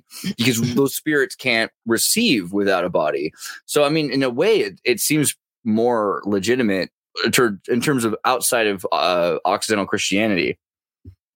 So I, I know that they they do also still say that people have free agency to take it or leave it. So it's not like the people that they did automatically have to do whatever. Right, yeah. So it's kind of you're in a waiting room waiting for this stuff to be done, is how they explain it. And so, I mean, if somebody really was offended that was Jewish or whatnot, like at least have that comfort that it's not forced upon it. You gotta choose. Yeah, magic requires volunteer. Yeah. Yes. Yes, it's not forced. And then this is just another um, kind of excerpt from a really old book I found. This uh, shows the layout of the Salt Lake City Temple and what how it is laid out with astro, astro astrological layouts and the phases the of the moon. Vedic Yes. moon discs? Come on. Yes, exactly. And then they have so many signs and s- sigils. Anyways, I'm it would worried. have you heard they're going to take these down? No, but I wouldn't be surprised. They're trying This to year- cover a lot of This things. year, they're talking about they've taken down about a hundred uh, Moroni statues in the last year and a half. Yeah, they'll just put this stuff inside. Like they'll just, um, yeah, uh, you know, I don't think they'll ever desecrate Nauvoo or this one just because they're so old, but they might. I don't know. They well, they're might. doing it right now. The SLC temple is being uh, refurbished right yes, now. it's being redone right now. And yeah, I- Who, a I lot who of did Mor- who did Moroni uh, inappropriately touched that he's So- getting canceled? Actually, I just want to comment on that. If you start typing in Moroni struck by lightning, you'll find thousands Oh, of yes. examples where it did. Moroni It gets hit did by happen. Not yeah. just here, gets- not just there. Hundreds of temples have had to uh, happen Yeah. repeatedly. It happens all the time. That And so, seems and will this, fall. There'll be an earthquake and he'll fall, or there, or his Yep. horn will fall out of his hand. There's been some Yep. weird things. Couldn't you just much say that that's like put a lightning rod on the top of your building? It kept getting hit for some miraculous that's reason. literally what Mormons in the 80s would say. You're like, it's well, you know. true. It's true. Yeah. And then this is the actual apron. Um, the apron worn by temple patrons is green, which is symbolic of the fig leaves of the green apron our fruit, known for the countless multitudes of seeds. The green apron full of fruitful seeds is worn after Adam and Eve are cast out unstrategically over the loins, symbolizing the new power to procreate. Uh, Satan's apron, currently in temple ceremonies, he wears a dark apron, which he says is a symbol of his powers and priesthoods. Before the 1980s, Satan in the temple wore an apron with many symbols on it, including the all-seeing eye, beehive skull, crossbones, compasses, suns, moon, stars, etc. So my great grandma has verified this. She's passed on now, but she definitely told me this was real. So Well, Yeah. What now? What is this? What? Uh, so Satan. it's, So okay, when you Joseph go into the Smith's temple, apron. When you go into the temple, you've got like green aprons for most of your innocence, and then there's several Mhm. rituals which we haven't even gotten to yet. And I'll let Heidi. No, not But- even close. Oh, but but but the Lucifer thing, the Lucifer has more data, has more information, and it's not necessarily about evil. Like Orson um, Pratt would have said, it's about choice and the confusion of choice. Because is your choice just to be a slave, or are you supposed to embody what God would do and try to be like Jesus and, and act like Jesus is doing? So all of a sudden, it becomes Yep. Lucifer is telling you, you know, you have to fall into line and lucifer becomes the old church in a lot of ways because the old church told you you have to submit you shouldn't Yep. question He you know. even says in in the temple ceremony, "I I'm over religion." So Is this metaphorical, or, or do you Which actually go to very Mormon temple and oh, someone's no. wearing a black Listen, apron? I'll This is a tell you all about this. IMAX This is movie. real. This is real. No, no. Sometimes they play it out as a play. which is Sometimes so much okay. better legitimate. Well, that and, And I, I mean that's that's Scottish, right? Essentially, and most Yes. of Freemasonry, but like these big theatrical.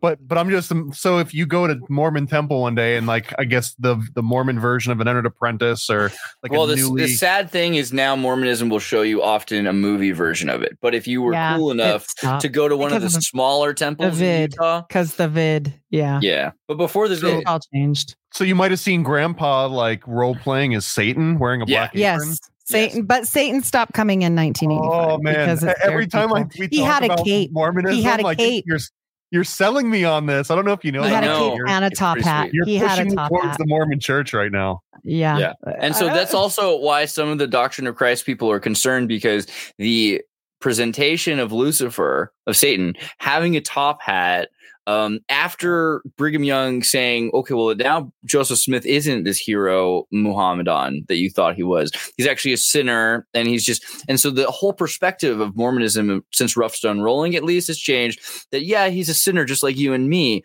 And that's how he was able to talk to God. That's not the original interpretation. And more and more, Lucifer, I think, has embodied. Uh, they've they've they've Joseph Smith and Lucifer have kind of. And this is why I wonder: has the church really gone against Joseph Smith, whether they pretend that they love him or not? Have they kind of replaced him with this post Brigham character? They definitely edify him in every way. Like even their Jesus looks like Joseph to be. How did you? He's the white and delightsome. He's white and delightsome Jesus. Like yeah, Did, I should have put that.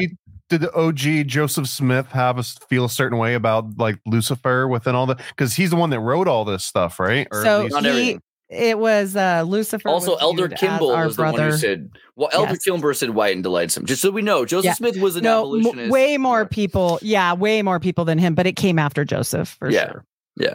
Yes. And so this little excerpt at the bottom is the little piece that Martin Harris, who was one of his scryers, took to get it um, verified, basically, to get it uh, said to be real. And he took that to Anthon. Let's see, what is his name? Love it. to get it done. No, not Levine, but close, right? And the guy originally said, "Okay, I'll I'll go ahead and verify it." But then when he found out really how they got it, he was like, "No, no, no, no, no, no! I don't want anything to do with this. Get me out of here. I it's not me. That wasn't me. I don't want anything to do and with how it." But how they really get it? And so he gave it to him and said, Will you please verify that this is like um, ancient Egyptian?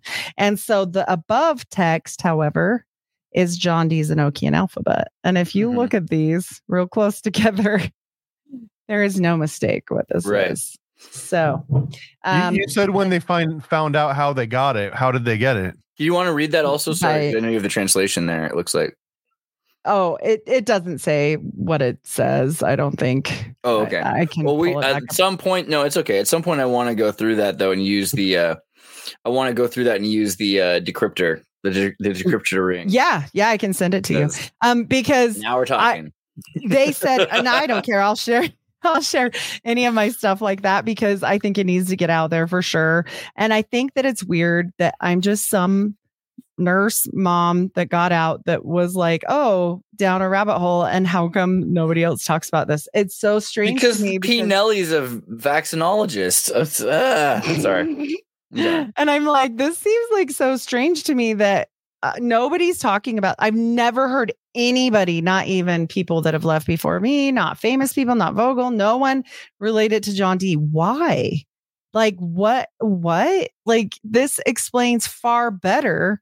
And Yeah. most religions came from an angel came down, told him to write a book, like I said. So I'm like, wait, why wouldn't you include that? But I think they don't want to seem woo woo because then it gets weird, right? Unless So- it's also It is. again because Joseph Smith ends up with like because the Freemasons bringing King James sigils to Ohio, is that right? Or Illinois, Ohio, wherever they end up, because they're Yeah. following the They- Freemason lodges. Like we got to go to Missouri. Yes. Like actually, Yes. you know what? We got to get to Illinois, and when they get to Illinois, it's like, oh, we have this, and all of a sudden there's a war, and these militias from towns who are all Freemasons are going and trying to. This is a war, and we need to get back Yes.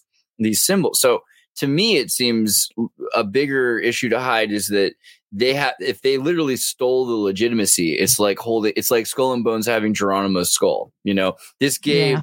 them precedent, and then there's just nonstop wars against the Mormons. Well, you get that, and he let women in. He let women in. And I think that was part of his undoing because I think his wife was a fairly strong personality because he changed like Yeah, I'm just saying this woman, she the reason why there's no coffee or tea because hot he, it wasn't spitting it was hot Yeah. drinks yes it was hot drinks and tobacco because they would spit on the floor and then Just she didn't have to make hot coffee yeah Sick of it. he's like oh, I have just read this. God says you guys I'm need to stop leaving." spitting on my wife's floor. Yeah, apparently. exactly it's brilliant. and really. so I think that he had just had enough of her complaining and he's like, okay, I'm going to fix it. And they probably didn't listen for like a long period of time. So he's like, no hot drinks because he never said no caffeine. Mormons drink more caffeine than most people. They Yeah. drink a ton of Coke and they own oh my Coke. gosh, your soda jerks, your soda Yeah. jerks are freaking me out. Can you come back? Yeah, they're completely Like- crazy. Yeah, it's just like, I, I yes, mean, I'll spend so eight dollars. cool. I- I'd like I've to spend eight dollars on a soda pop. Uh, please let me spend eight dollars on a Yep. soda pop. Please let me spend eight dollars. And I'd like Exactly, to buy an eight yes. dollars soda for my son and, And- for my and other by the son, way, and for they're my flat. eight daughters. Yes, and they're flat. The soda is flat, and Coke should never have anything added to it unless we're going to go back to the olden days. They can put the cocaine back in. That's it. There's no vanilla. None of that. You sound like a Mexican Mormon, but keep going. I, Also, a, a sponsor of the show, by the way, uh, cocaine. Ah, Thank you. cocaine. It's everywhere. Get used to it. Yeah. I'm just like, stop messing with Coke or Pepsi. It's just. Well, I, I yeah. like too that like maybe um you know uh Joseph Smith found another gold plate and it was like oh and now God's telling me And that uh, you got to take your shoes off if there's like a carpet DNC is and no, interesting. no food in the car. Well, this is and the his coolest thing about- cousins, yeah. all the people started having their visions because see Oliver Cowdery started having visions and every that's his cousin and all these people started having visions visions visions and so finally he was like hey cut it out. Like none of you Me can do that If you guys have visions, And then they're probably from evil Yeah. people. Smash Yeah. that rock. Yeah. yes and then he started excommunicating everyone everyone that had helped him all the way like Martin Harris all these people he starts excommunicating them as fast as he can because he's like yeah I'm done with that so in his and- defense, any very popular or like uh advanced cult leader all does that. Like there's not a single instance of someone that got to the top that didn't do that. So Well, they kind of caught him in the barn. So that was a sitch. And I do think Are you he's talking trying to about- what? Are you talking with his the, I- Cowdery. yeah. There's a I think say- if you read- so they say. for. You go first. Yeah. Fawn Brodie's book does talk about this little situation. It was I a scrape. caught. It was Yeah. a scrape. I'm done. Wait, are we talking Yeah, like they- a like a like a Noah in the ten They curse of Ham situation? him. Or? He had a nice young lady who was definitely aware that he was the prophet. She's 15. I don't know what the Yeah. law was at the time, but you know, he was definitely not 40 yet. You know, there's this is their this is their life. He's married though. And the story goes that they had there's a letter that's there's a there's a, a tiny paragraph letter that says that is when I caught Joseph Smith in that affair with Mhm. and I'm sorry, what's her name? Is it not not um oh, I can't remember her name. Oh my just the barn girl. I always Um, just call her the barn girl. Your old girl. Virginia No, Guffrey, wasn't it? Virginia Guffrey. And then it was his wife. And then it was his spiritual wife. Cause then he had to like cover that up somehow. And maybe that was misconstrued. Like he's saying, like maybe it was Helen, never Helen, Helen, be- Helen Kimball, Yeah. Helen Kimball. So Helen Kimball, the story goes that, uh, you know, there was this affair, and but if you go back now and you read the document, and with our new technology, ooh, we can like see where the words were changed. The word affair is erased on is superimposed on top of another word. The original word was scrape. Scrape could have meant something like you know his affair in a more subtle way. The fact that it's changed to affair makes you kind of wonder if it really was an affair. But this is also more of this 10 years after he's dead Mhm. brigham young's in charge stuff where they're like yeah actually i'm not that bad. In fact look joseph smith was doing the same things i'm doing except he wasn't because joseph smith didn't have 50 teenage wives which he was Well, raping have babies and he was more even if it's true even if i don't know if it's true or not true on his polygamy but technically it wasn't it was polyandry because True. he was actually marrying people that already had husbands and he was actually okay with emma doing it. Like he was like yeah whatever. Like he he really didn't care about that.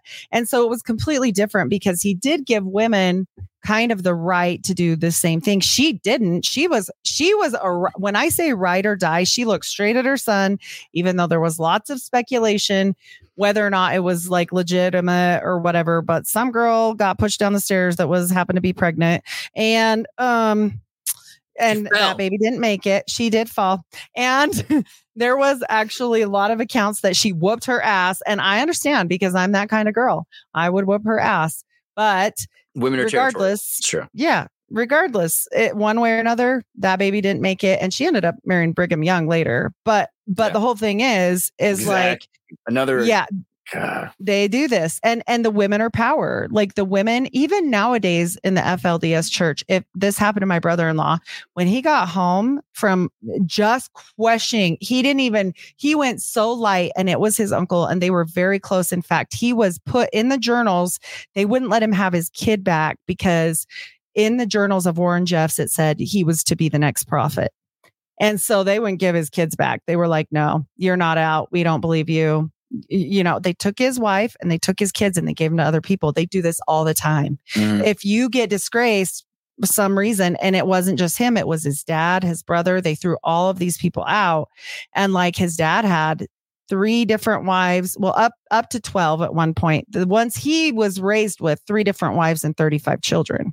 And so there was way more when it got up to 12 kids. I mean, he has a book, just everybody know it's Isaac's story. It's on Amazon. I plug it for him because he's great to have shared his story. He's very shy.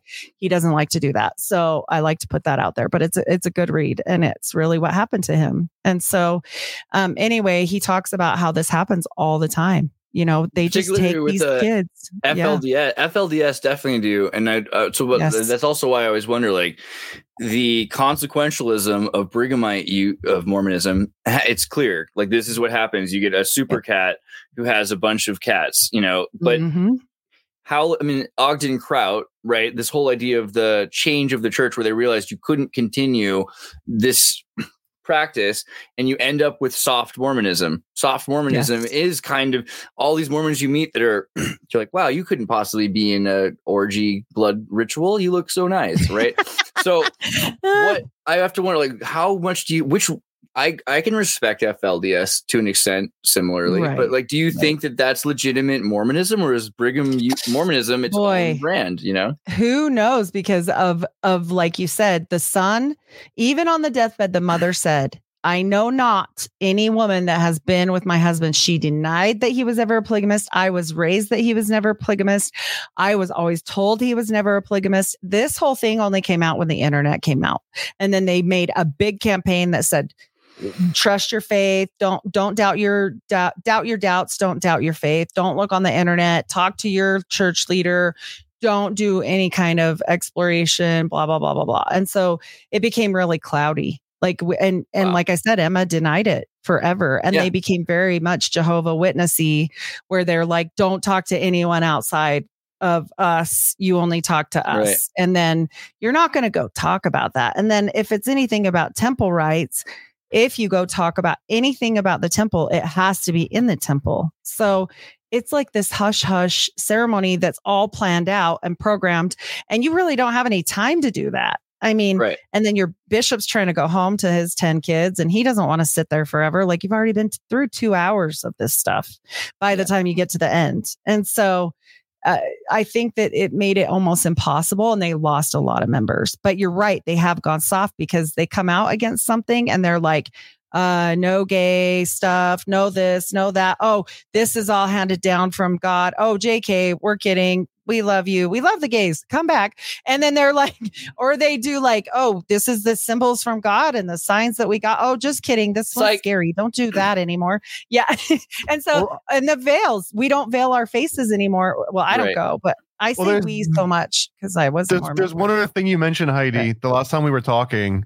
Yes. And it's it honestly, it's the main blocker now from me getting into Mormonism. And it's the Ten percent.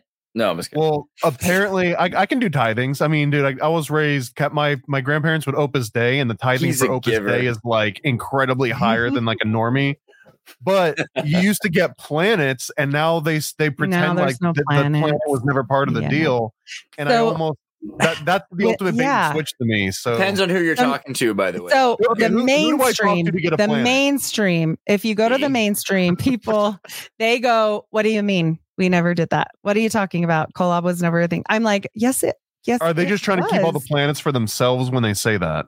yeah, I uh, think they're we just haven't even- trying to you look should have- not crazy. You, should have started with the second sealing before we went to uh, the second Kolob. anointing? You want to do? Yeah. Do you want to go with second? Yeah, anointing and let's do we'll- the let's second do that, and then we'll get into why. Yes, the because Sure. it's not a typical. It doesn't go to the sheep. This is special. So take it Oh away. yeah, sorry. If you're a Mormon and you spoiler alert, keep going. Yeah. Wait, and you, you said it Yeah. doesn't go to the sheep. Is a sheep like a Mormon Sorry. goyim? No, I mean, yeah. yes. Yes.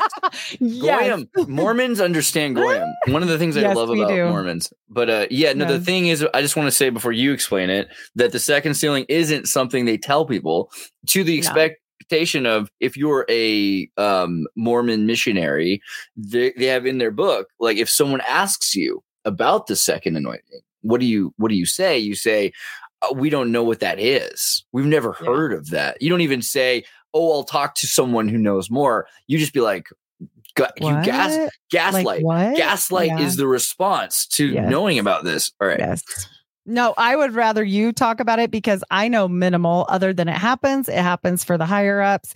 It, it's secretive. Like they're not going to tell. Actually. Ogle, So- explain before I explain Hold- them what hold I know I've about got, it. I've got something. I just want to ask. He's like, hold on, mom. is the gaslighting document anywhere, or Oh, is yeah. the gaslighting? Oh yeah, I have I have verbally? Book of Mormon. I have missionary uh, handbooks, Yes. and in the I got him handbooks. Yeah. now. The missionary? missionary. Where were you? No, my Okay. so my neighbor, the missionary that got out, he told me they actually he was a leader, a, like a pod leader, and they have a phone that connects directly to like if they ask this, you say this. If they do this, you do this. yeah. And it's like a whole like oh shit panel, like oh you know those little diagrams. And Oh, in capital letters in bold, it says, "Stay out of the No water."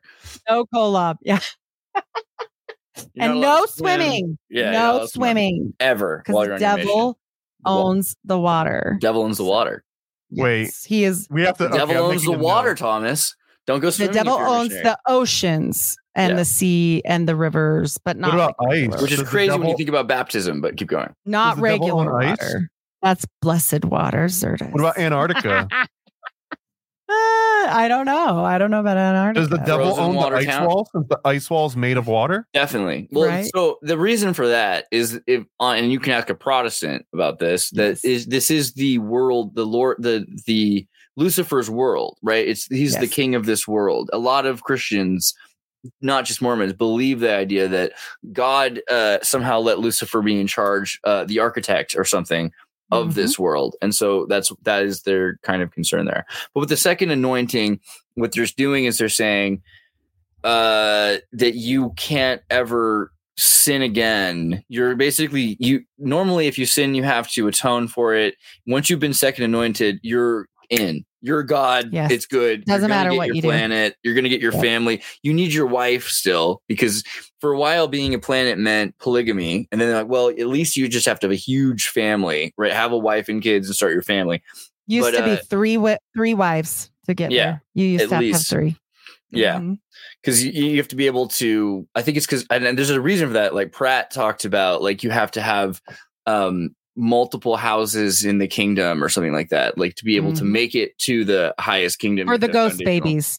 Remember the ghost babies that we so but about? so the thing is ghost ba- all this stuff like so if you watch this stuff from the perspective of protestants in the 70s and 80s when they made that anti-mormon cartoon there's a lot of star trek there's a lot of star trek happening in america it's very and so and and so what in in There you go. apolo- in my apologetics mormonism is scientific more than other religions because galileo kind of said we can have science be separate from religion and we'll keep doing this thing. Mormonism didn't do that. Mormonism says okay well we can consider they make it very relatable. Yeah. They they made Jesus be born from a woman and they say he was created just like any man with sex. They don't believe in the immaculate conception either. Like that was I, sexual. I had not heard that Mormons think Jesus had uh, Je- Yeah. that God had sex with Mary. I've heard God that from sex. Protestants. yep. You've heard that in Yep. church?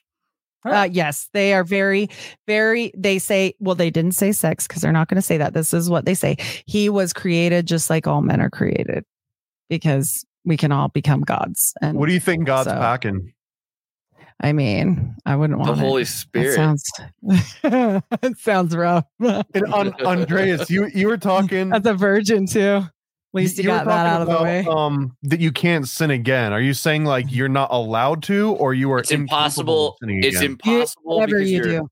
You're forgiven. You can murder at that point. You can commit apostasy. You can probably even, you know, if God came down to you and told you to open this water like Moses and you said, no, not gonna, that you, because that's what should get you into the sons of perdition. Mhm. If you Yep. murder someone or deny doing work that God directly sends an angel or himself to get you to do, those are the unforgivable. There's two But they- unforgivables. But they tie that with apostasy. So people that leave after they have the full knowledge, like I did, like I got all my anointings. I did. I didn't have a second anointing. They don't. But this that is presuming that they have full knowledge, by the way. Yeah. yeah. I had full knowledge and I decided to leave and take off my garments and do whatever. So now I'm considered an apostate and I'm going to outer darkness. And many Mormons will not associate with you if you are that person.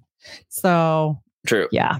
There Yeah, are there are and so this is the other thing. There are like in Utah, uh there's a small group. I wouldn't say they're more than a million people, but there are in the world at least probably about 500 to a million, 500,000 to a million people that think that, like she, we were talking about Goyim, this idea that you are so much better than other people because you're a saint and you have to keep yourself pure by keeping demons out of your home and you follow you you eat certain food all why all why they're like reenacting demonic things in the temple and wearing garments over your all Which, holes. you know, as a Californian, just sounds like Gestalt Esalen therapy, right? They're just Right. getting it out of their system. It could be great. And then I was I was telling my husband last night. I said because you he watched we watched the episode with me and you because he hadn't heard it, and he was laughing so bad when you talked about farting in the in the garments, and I was dying. Oh yeah. and so I was like, you That doesn't know, sound like me. I'm usually much No, more reserved. no, than It happens. So then I said, you know, they had us wear those and they're doing all this weird stuff and channeling, I believe, because they use mirrors and all this weird stuff. And I said, what if it's like Crowley and they believe that the beehole has a whole universe in there? So we got to have the garments right next to it, right? So he just looked at me and he goes, why on earth do you know that? it was like, I'm, I'm just saying that's what it is. And he's like, I had no idea. Yeah, the beehive. Yeah. He's like, I did not want to know that. And I was like, sorry. I But they, but the thing is, all a lot. time. I would. So my only concern with that is that a lot of that stuff didn't exist in the Nauvoo Temple. It didn't Right, exist right. until Brigham Young. I'm just gonna keep saying, and Brigham Young changed. Bloody, we can call him name. Bloody Brigham because Bloody Brigham is his nickname. I like Brig- Brigham Young. Brigham Young is just, it's like Barack Feller of Agenda Young. 21. It just, it oh fits. Oh my gosh, that's But- so good. I mean, I, I can't take credit, but I hadn't heard that. I always hear him Bloody Brigham, and he wore a bloodstone. Did you know that? Yeah, Brigham yeah, Young yeah. Always wore a Just bloodstone. okay, like there's a, one of my favorite songs is Brigham Young did nothing wrong. Don't get me So wrong, funny. he did, Oh but the song is great. The idea of the blood atonement and what he was trying to wrestle with, and you know that uh, he is exactly like Moses. Moses just isn't as awesome as people think he is. If you start to look into the truth Yeah. of Moses and all of the transgressions and sins, like David or Daniel or any biblical figure, They're there's a lot all any any biblical figure that God chooses is always a hot mess, right? yeah, like they're never Yeah. yeah they're never like go to the guy that's got his shit together no no no let's Yeah. go to the guy that's like the least likely to be able to do this and make it right. And they do somehow but like i, I get it's it impressive that's always- metaphysics but i think the point Yeah. is that you exist probably i don't know if it's completely because of brigham young but you live in utah. So if it right. weren't no i am Young- i my dna because i was dumb enough and i didn't know. I was a goyim. Don't don't you know blame me. I stuck the thing spit in the stuff whatever. It even says in my dna mormon settler like part lizard. there. yeah of course I, oh for i have hazel green eyes and i marry redheads my kids are just screwed i mean but like uh, yeah and that goes to a whole nother like i'm very into the whole nephilim stuff and that goes Yeah. somewhere else we we won't have time for today but i would love Genesis. to do i would love to do another I think like that. Genesis and that that that's a big part of Mormonism. Also, Yeah. the idea that there are Nephilim um, that does come through. But I just want to say the second anointment ritual started Yes. out pretty chill because it was that you've now completed the pseudo Masonic courts of Mormonism under Joseph Smith. Right. And now right. the man becomes anointed. You no longer have to worry about paying tithing to the church because you've paid enough tithing to the church. The original intention. That was the original intention. And you've built a family, your wife and your kid. Not polygamous. This was just you have a family, but now you're in. And this is also cool because God, he's at this point, Joseph was saying, look, there is no hell. There might be a perdition, but there is no hell. And uh, you could just get closer and closer to God, doing more and more and more until you're literally creating not necessarily a planet, because it's before, you know, NASA nonsense. They're just saying you're going to have a whole, this world, the way it exists, you have Mhm. spirit that's living in form of, in the, in the, in the image of God.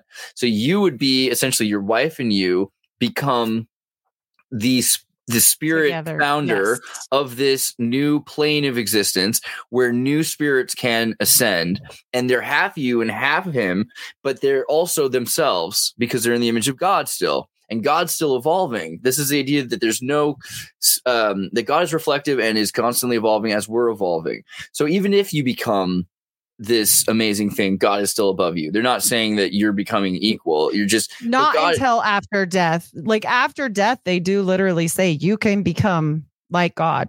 like, Like, but God uh, is constantly after, growing after, yes. But God, and, so and you can become like God was. You can become like God was when God created you. all up. Am I am So I wrong? also-? No, no, no. We're screwing. I said we're screwing him all up because he's Oh. like, well, no, this, eh, I'm getting this. Sounds like a spiritual New Deal. It's right. He's it's right. like a it's like a spiritual retirement package, but then what happens Yes. is that yes, kind of like that's the real New Deal in modern day. Yeah. They're like, eh, I don't know if we promised that much. I don't know if we said we were going to keep up with Well, inflation. The And then- planet, the planet uh, thing arrived in the '60s when people were talking about space. Before that, it wasn't. Orson Pr- uh, Pratt just said, "You're going to be the Holy Spirit in the consciousness, like Jiminy Cricket, inside of all of these new people." And it's But they that's did talk about the moon back in Joseph. yeah. There Wait, are, are we Quakers, there are Quakers. getting- There are Quakers on the moon. You shouldn't go there. Are we also getting animated sidekicks? Is we that- are so weird. This sounds so screwy when when we break it down like this. I'm like, oh my god, I did this for 34 years. Like I just uh, like All right, but when you get to the moon and you see Quakers, you're going to be like, "All right, I was. I'm not even surprised. I knew this was coming." That's the uh, thing. I'm not going because they told me not to go. I wouldn't go. No, I'm kidding. I don't trust them. I'm not going anywhere. That sounds like crazy AI get a new body robot thing and your consciousness goes. Like I'm not. well, that's not that's the thing that. that more about Yeah. why I think Mormonism is Right. telling the truth. They They're- they're- You're not getting a plane, a planate geometric plane. You're not getting a planet. You're not getting a planet. Right. But what you are right. getting is even more Gnostic. And as Mormonism, uh, as you say, it's like hiding parts of itself. In a sense, Mhm. I feel like it's only hiding things that exist for the last hundred years, and it's more and more becoming like as Satanism I feel like- and New Age is I feel more like what you said, what you said on our last one about masonry, when you were like, every time I go up a level, they say, throw all that out. Here you go, new stuff, right? That's Right. kind of what it is, right? Like, uh, I mean, because the more you know, like you're never going to know, you're never going to get to the second anointing as a woman, first of all. You're never going to get to certain things as a woman because everything is dependent. Like a 12 year old boy has more power than I do in, in the church because hmm. they can hold the priesthood and I cannot. And I have to get married or I cannot I cannot ascend. And so when you go through the temple and we were talking about the temple rites, I, when I give my name, first my husband goes through, he can never reveal his name, not even to me. Never. It's n- no. But he gives his name to the fake God because they pretend like they're God, like under the curtain, okay, on the other side. And he gives his name to that guy and and that's fine. And he goes through, but then he calls me through because he is my God. And I give my name Yeah. to him to go through. So like he's saying to your point, you you become the one like what you were talking about like you still need your wife, you still need like it's still a But thing. the wife, but the wife has to Yeah. promise allegiance to the husband, and that Yeah. was created by Brigham Young. The original anointing ritual was equal. Women were equal, Right. and so this is a thing that's also like Joseph Smith was already talking about Mary Magdalene, and we're Right. aware Mormons are the closest to any group that's aware that Jesus Christ was a rabbi who probably had a wife and kids. No, It's they not. they as definitely insane. believe that. No, It's they believe that yeah, 100. And so everyone else that thinks that that is I mean, so Mormons are the only ones who ever even really pushed this idea that women should be in a priesthood. It never happened because of Brigham Young, Right, but he got really right. close. And It- so I find that interesting. And also, the last thing. I was about that is the anointing ritual requires women to bless their husband, which infers that they have a priesthood. They have a Magdalenian priesthood. Well, it's just not allowed to be and- practiced under Brigham Young. and they have to use it like i was telling him in our last one when we go through and get our initiatory rites when we are being okay they've changed it a lot my great grandma said they put her in a damn bathtub but like when we're going through we're in a poncho remember my poncho Right. i was telling you Oh, was your And grandmother now that's- naked? Sorry to ask. But yes yeah, yes back she was then butt you were naked. naked. Yeah. I was naked also. I went through in Nice. 1996. good for you. What? I was just I was He's like, imagining the back of my head. I don't know if you're familiar with the 1985 it was funny. movie. Don't worry, I'm There's not a, a movie in the 80s called Just One of the Guys. I think Joyce Hyser. I am just on it. Yeah. so. I that's me. mean, yeah. That's probably Eh. why, right? I Just to see G.I. sure. Jane as soon as you said that. So keep going. Yeah. No, no, it's funny. I I totally get it. And then so he- I had my like poncho on and it split all the way on the side so they can like get in there, but they don't touch you sexually anymore. And now they wear like clothes. Now they wear like a zip up baptism Did you have to anoint your husband with oil and stuff? So no, but a lady came in. This is what upset me. I I had this Oh. lady come in, and I'm sitting on this cold ass bench, and I'm like, they couldn't put a pillow. I found out later it was an altar. That's an altar, but you don't Yeah. know. You're in this dressing room, and she comes in, and I'm like, uh, I'm waiting for my ble- my initiatory blessings for, and they just touch right. They don't touch anywhere gross. People make this out to be really weird. It is really weird on its own. Let's not make it worse. Like it, they don't touch your bits. They bless them and they say they bless your sinews, they bless you, but they don't. And so I said to her, Why are you here? Like, where's the dude? And she's like, no, no, you're not dressed. And I'm like, well, you're not a guy. I was really rude because I had been taught my whole life, like a woman cannot give a, a blessing. Like it can't happen. So I'm sitting there like, where's the priesthood holder? Finding out the I'm- truth, aren't you? Yeah. Right. And I sat there so confused. I was like, and all they ever say to you, everything that you learn, oh, it's different in the temple. That's it. Yeah. That's the only explanation you get. You a still are license, a license is the permission to do what you would otherwise not be allowed to do. That's the thing. Yeah. It's not that the women don't have power. It's they're not Is allowed. a yeah, and they and they make everyone they still do it. They still have the women always do it in the women's Oh, yeah. dressing room. it's Yeah. gonna eventually this is gonna be the thing that's gonna because Yeah. there already are women who are like can i at least hand the bread to the guy who's gonna make it into Right. Eucharist? like very soon we're gonna find that we're gonna have to admit that women have magical powers that are unique to themselves that's what mormonism was always about was that there's an alchemy between masculinity and femininity and yeah women have been suppressed in utah for the last 150 Oh, for years sh- it's just it is what it sure. is i mean But I'm not the type that like I was never a big like, oh, I'm a feminist and have to and, and Right. people can hate me for that or whatever. But it You're really human. didn't bother yeah, it didn't bother me. It doesn't bother me now to submit to my husband, like i i unless he's trying to force me to do something that I'm completely against, which he would never do. like playing. Candyland or Monopoly for six hours. Yeah. yeah, yeah. yeah. Well, I don't know. I Mormons family night. Okay. but but I'm like, okay, he would never. He loves me enough in return. Like it's all that return, right? Like God, He'll watch a chick flick like God loves the yeah. church. Yeah, but he's lucky because he's married to me, and I'm like, hey, let's go watch Alone, and he's like, I have the best life ever.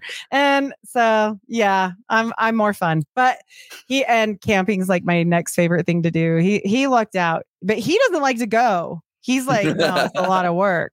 And I'm like, stop it. We're- You're like, I literally got here from Missouri. Yeah. Genetically disposed to camp. You're gonna yeah, go no again. kidding.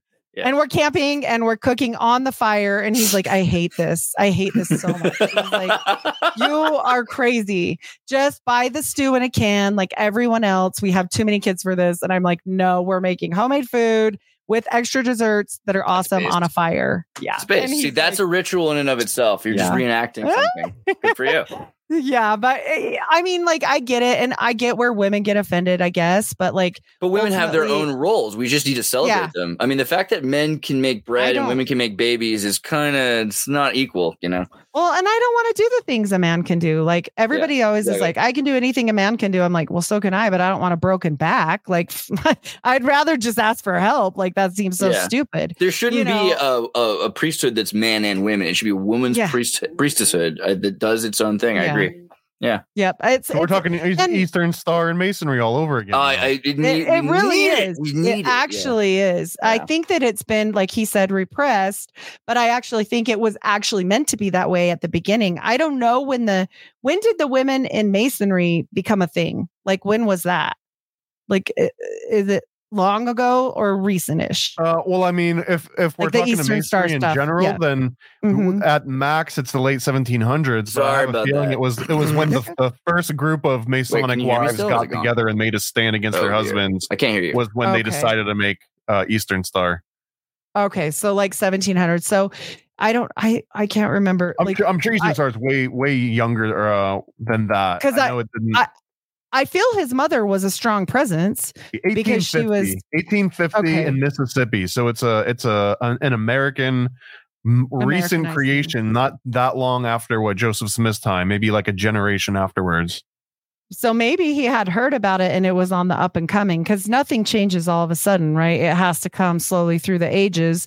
So maybe it had already been a thing, but I do feel his mother was an important person in his life. I feel like his mother was a lot more influential than they give the mother credit to be because of the fact that she was the one with him the most and he was indoors a lot and he was hurt and he never was able to work a field. He was never able to go do all that stuff. So I feel like, hmm, maybe that. He, he's know? totally sounding like a like a Manly Palmer Hall from a hundred years prior too, right? Because Mhm. I would that was say also Manly Palmer Hall's story. Uh, Orson Yeah. Pratt. Orson Pratt is so much like Manly P. Hall. I would say that they're much on the same level. Orson Pratt's Orson brilliant. Pratt. Yeah, is you'll he, like him. Is he a living person? No, no, but he was a Mormon who would he's kind of um he would go through all of the Mormon texts and all of the writings of everybody and he would find patterns or um metaphor and he had his ideas of kolob are mm, Mm-hmm. pretty per they're pretty permanent even if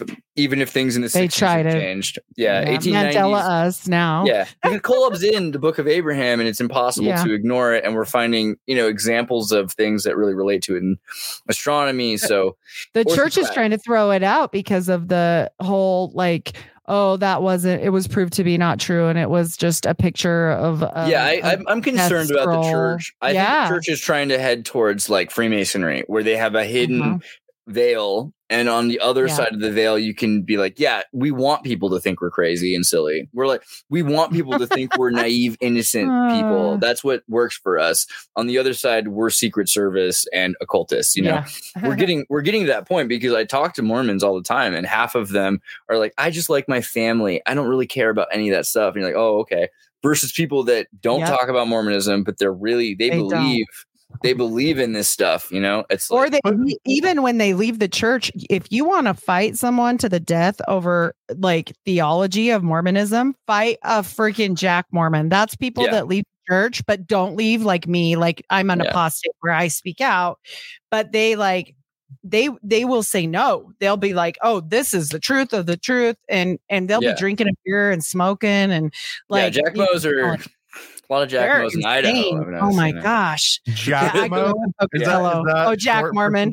Yeah, Yeah. there's Exmos, Jack Mo's. Jack Mo's are cool because like a Jack Mo, it's like jack if you go mormon yep. if you go on a boat with a Jack Mo, uh, you don't want to bring any beer because they'll drink all your beer. But if you have They two. Jack Mo's in your boat, you can bring as much beer as you want because they won't drink in front of each other. you Nope. know?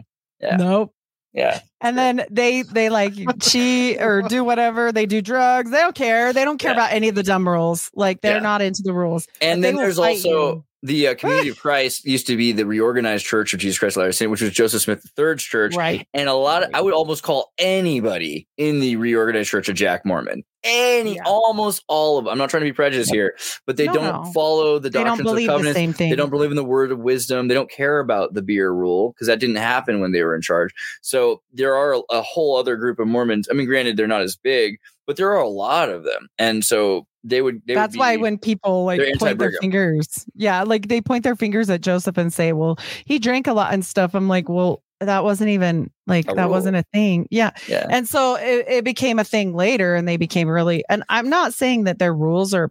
I mean, it, they'll keep you healthy, probably. Other but than Brigham Young they had used- bars. He yeah. sold liquor to Goyim as they passed Yeah. through Salt Lake City. same you know. thing as Coke. They Yeah. own Coke, and they sure as they they peddle it. They say no hot drinks, but they sell hot cocoa. Their own church produces hot cocoa because they have a welfare program, and they actually make hot cocoa for the welfare program for their church members. So Right. They're not They've redefined hot drinks not to mean hot, but to mean like fire coffee water. and tea, coffee no, like fire, uh, they, fire water. Like if you make ta- tequila or you make hard liquor, Oh, that too, like that, for sure. you can't have any hard liquors. You can't have any distilled liquor, which is also weird because the Can't word have wisdom coffee or says- tea either. Word of wisdom No says you can have certain herbs. All these herbs have been made for you. So basically, Mhm. they should all smoke pot. Now, if you really follow the word Yeah. of wisdom, every Mormon should be a stoner. Yeah, how, where Mormons fall on like peyote? no drugs, no coffee, no tea, no drug, no, nothing. Right? Is that Yeah, open to it's interpretation? Can it's you do like it's not a drug, man? It's becoming more common that rough stone rolling readers are thinking that Joseph Smith ate an Amanita muscaria, Amanita muscaria mus- uh, mushroom, and so those kinds of It's not even that Jack, strong. Jack That's Mormons. not even that that big. This is the gateway drug to getting Mormons to try hallucinogens. That's what's Ah. happening in that group, which I think is like there's there's room for that.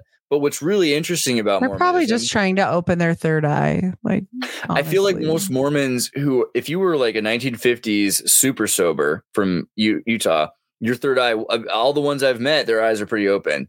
Like if you were super sober back in 1950 and you followed the word of wisdom the way it used to be, your your bhakti yoga level was as high as someone from India. A lot of these these Utah guys and gals were and sexual too. Yeah, Yeah, sexual. Like no, yeah. no. Yep, they would be like nothing until they were married, and then so they would also like practice that whole like containment, you know, Yeah. situation. yeah. I mean, they're like the Vedic bathroom gurus. wearing like the, the satanic apron, and you know it's going to go down. No, the apron's only for the temple, but you do wear the, apron. you do wear the underpants, the whole out the white outfit, you know. But I mean, yeah, yeah. But the women thing is interesting again because talking about the strength of Joseph Smith's mother and the fact that, like, we were talking Yes. about uh, King James kidnapping midwives and women and forcing them out of Scotland and England because he said, either you work for me until I kill you, or if you can get away, right? It makes sense to me why um, Freemasonry started wanting, but it was like by 1850 anyway that they start that Mhm. the um, Order of the Eastern Star starts, and women in British Freemasonry, I think, starts very 1820s, 1830s, right? So there, Right. it's a really similar time to femininity being included in these alchemical rituals. So for Joseph Smith, Have you heard of- that for his mother? Of Walter Lumens as well. Have you heard this guy? Walter Luman? No, I'm looking up right now. no. Okay. No. So Walter Luman Luman, Walter Luman Walters. Um, possibly, yes. possible flip. And so he was probably also a big influence on all of this knowledge that he learned when he when he came. He was Emma Smith, or you know, his wife's Oh, he was a mesmerist. yes, and he came Ooh. from Europe, and he came and he had all these books, and he had just come from overseas, and it was super interesting because they always say, "Oh, he didn't have any uh, way to get Dee's work. He didn't have any of this. He was a doctor. This guy had traveled all over, Yeah. and and I'm telling you, I do think he was had ample opportunity to learn some of these things, and he well, was Mesmer of known- definitely knew about John Dee, Yes. so there's Yes. no question. Yeah, I agree Yep. with you. Yep. And so that's where I think some of this came because that was very influential in his life as a young child. Because, and think of this like you meet this kid, he's got a bum leg, he seems really smart, you have a cool conversation with him, you want to help him out a little. What are you going to give a kid like that that's really poor? How about a book? Yeah. How about Same a as, book? Ign- same as Ignatius Loyola. Yeah. Yes, yes.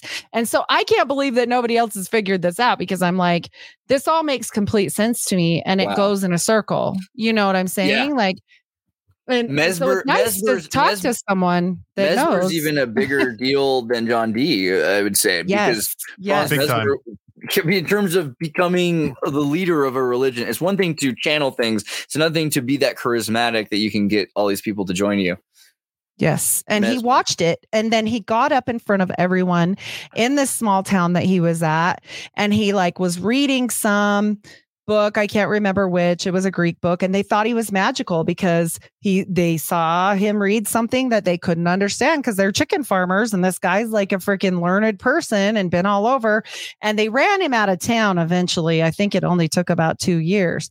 And they said, Get out of here. You're a crazy witch person. And you know, out which- of uh, Connecticut, or where? Where did they run him out of? I think this was in when he was in New York, I Wow. believe. I don't want to say for sure, for sure, because they like, did kind there's of lots around- of moves. the- but he's the- young. He's young. He's Smiths, though. 13, 14. Around the time he knew this. He's a child. Uh huh. And so, of course, people say he had no access to things like this. He wasn't rich. Books were expensive. I'm like, yeah, but what about this? Like, this is such a critical part. And they say he really liked him. And then we go into the guy's name. What does lumens mean? Like bringer of Right. light, right? Yeah. Here we go. So, like, I, I'm over here going, wait a minute. This makes so much sense.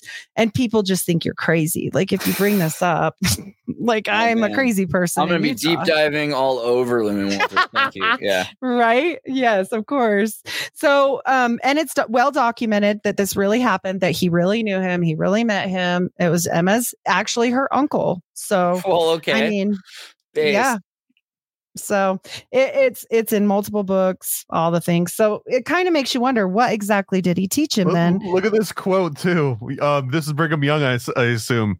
Young recalled that he had never heard a man who could swear like that astrologer. Did you? Uh, that I sounds sent, like me I Stop sent in the private chat the Book of Pukei. Are you familiar with the oh. Book of Oh, Pukei? pukey eye. Yes, yes. I always call it pukey eye because I. I almost I wanted to know if that was the other way I had to say it to get you to remember it. I have But no idea. I actually don't know. The only thing I was gonna say is Walters the Magician is the character. That was my favorite ever book. Like that it's book is so Luman. funny.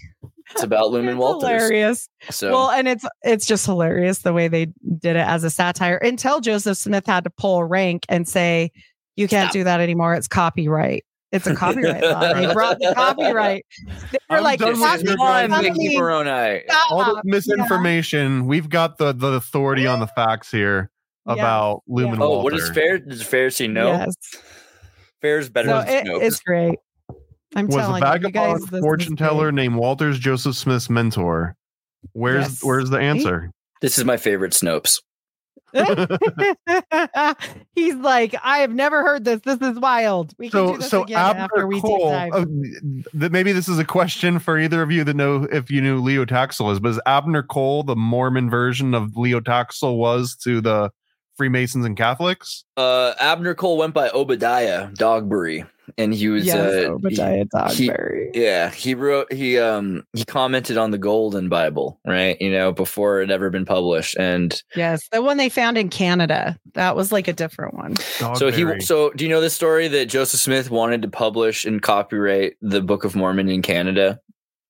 That so he ran No. to can he ran to Canada. Joseph Smith was trying so hard, but he collected tens of thousands of dollars from people back then, you know, in order to get to Canada, and then they refused to um, copyright it in Canada, and so he was. But also in Canada at this similar time, there was a true Bible, a golden Bible that they found there that had had kind of lit the whole thing up for Joseph, like kind of paved the way, like, no, no, there was another golden Bible found here. So blah, blah, blah.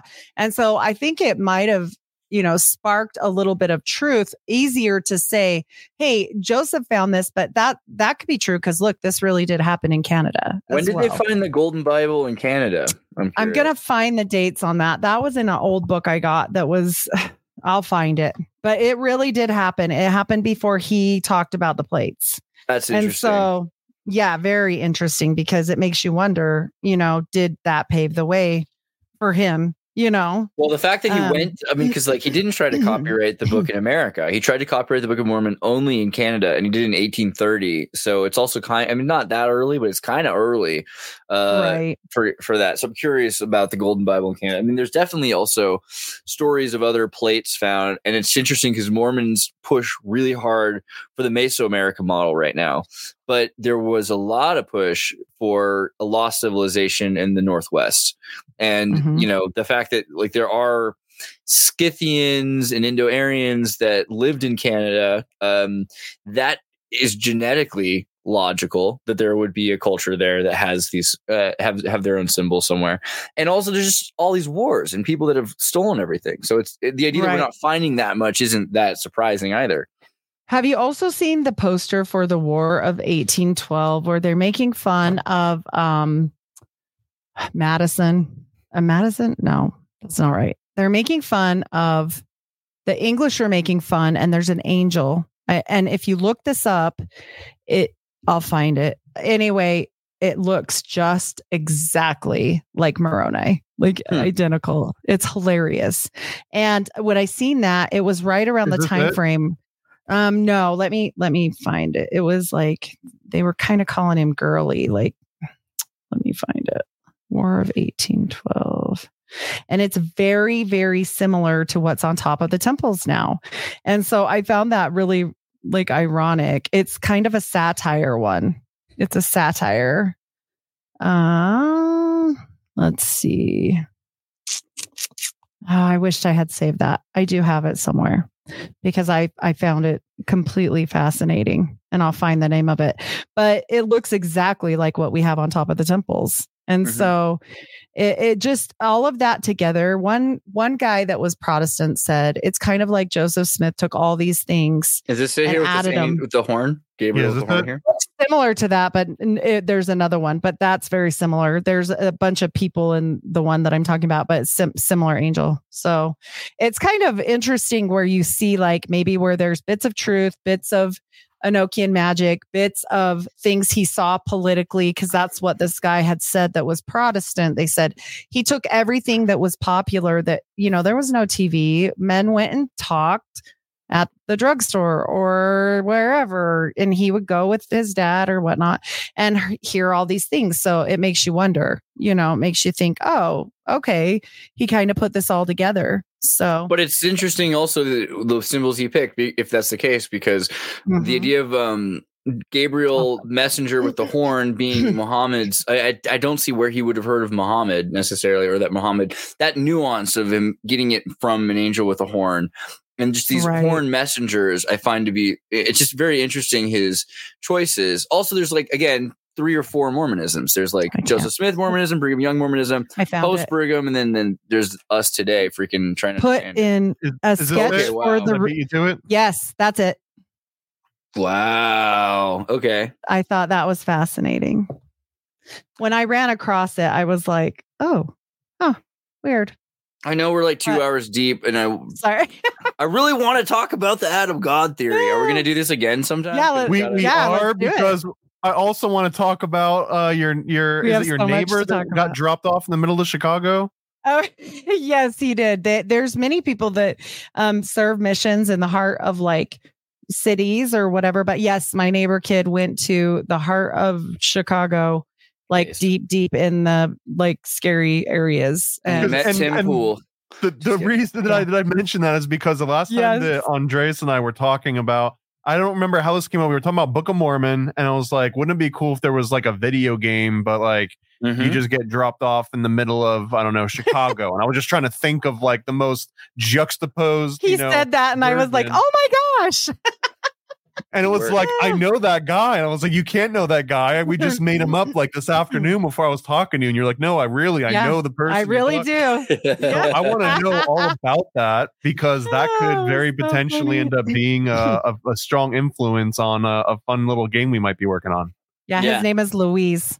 His name Nice. is Louise. Well, I we're going to change his name see- in the game. I don't, I, Yeah. that's not going to, it's already It- not you past know, the workshop. Sorry, We'll call him Louise. If you Louis. do- You're right. if you do a name from Utah, you have to make it creative and you have to make it spelled like if it's Carter, you have to be like K A R T E R R. Like it's That's it's not like a Mormon That. thing. That's a Utah. that is a. Mormon thing. That's a Utah thing. I know a bunch of cool Mormons in California. Uh, I have. I they don't have weird know- stuff like that. Oh, they're way weirder. I go. I know an Omni or an Omni. I know. Uh, I know an Alm an Almna. I know a Moroni. I know a Moroni. if you name your kid Moroni, Ah. I don't care if you're Mormon or Jehovah's Witness. That's just a cool name. That's cool.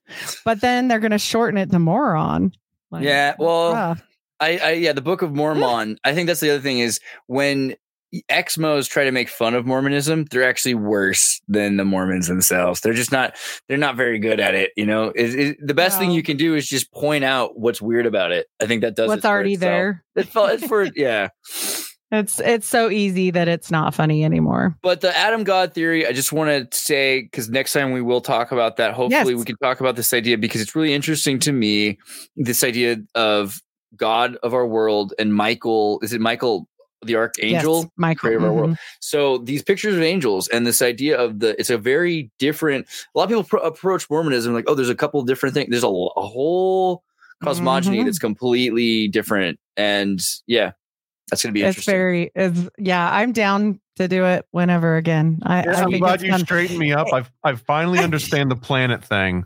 So they were just hopping on the Oh. bandwagon, like that's what all the kids were into. These They're like, you guys believe in stars now, having worlds, but I think the point is, you got to think of it more like I, I think. Uh, the only I want comment on that is you've talked to my African friend yet, Abiza. Have you talked to him, Thomas? I have not. So he's from Nigeria, and when you ask him like, "What do you believe about heaven and hell?" It's like, well, Africans didn't have that idea. It was this idea of this eternal world we live in, and so I think a lot of the differences is we have a very Eurocentric idea of eschatology that the world's ending and that we have to be judged and that if you're not following the rules now you'll suffer for it even after you die these are things that didn't exist in Judaism, didn't exist in Dharmic Hinduism, didn't exist in anything before the flood, right? And we seem to find that that flood is relevant even from a scientific perspective, that there might be some sort of a universalizing spiritual, biological, human experience that happened before that we're all divided from. So we need to Mhm. look at that and understand uh, what are we saying uh, about architects, about demiurges, about archons. And yeah, Mormonism seems to be approaching at least the Gnostic cosmogony, trying to understand how God's using the universe to make the universe. So, And when we get important. into that, I think we should go down the whole thing of the levels of heaven too, because there's more than one, and the pre pre our pre eternal life, like before. We but really quickly, you already know if you walk into a church and you sit in the back, it's not the same as being at the front of the church. right, right. That's kind of the yeah, yeah, that's where you can be on So- your phone though, is in those back Well, views. Yeah. You're Yeah. like what? But you can be in all- You have to get out first because the, the worst thing, at least in the Catholic Church, because you're sitting there and it's boring and you've been on your knees and you've been standing and sitting and kneeling and standing and sitting, and then it's like people. It's uh, at, at a movie theater, right? Like there's certain people that they know that the movie's about to end in five minutes. The credits are going to roll, but if you wait until you see the credits rolling, it's going to take you like 40 minutes to get to your car, and then it's going to take 15 to get out of the parking lot. so in like there you go. Catholic Church, like the. OGs, like they either the- sit at the end and then you can get out when you Yeah. know that they're starting to wrap it up. Like it's a whole thing. in the OG though, see, because the NO, the Novo, the the the, Nord, the Novu Ordum Church. I went with my mom to Christmas Catholic Mass the other day, and it was just, I mean, a month ago now, but keeping topical, it was horrifying because you know one of the things I like about the SSPX Latin Mass is the yoga. The fact that I get on my knees and stand up is actually helping me exercise my. I don't pass out, but they got rid of the pew kneeling. They don't even have that soft bar to put your knees on anymore in the Catholic Church. And you're just hanging out with all these hippy dippy 50 year old anti nuke protesters from Santa Cruz, California. It ruined Catholicism for me. And, you know, Wait, kind what, is this? This is This is Santa Roman? Cruz. What is This is Santa Cruz Roman Catholic Church, Roman Catholic Californian church, Californian Roman Catholic Church. We're the problem. It's our fault. We did this. We created the Novu Ordinum, which is like St. Francis is pushing um, this hippy dippy, softer mass, Well, right? do, do you just bring your own yoga mat to kneel on at these masses? I ought to. I feel like that's the only way to deal with these people. Sorry. You're gonna be the example. I just want to say, you think Mormonism's having problems? Ah, God. I- so, Oh, that's Andreas, tell people where to find you again on the way out here. well, you know, if you look for me, if you listen loudly enough, I'll be screaming somewhere at some corner of the internet. Sorry for talking so much, but you can find Andreas.me or xirtus.com.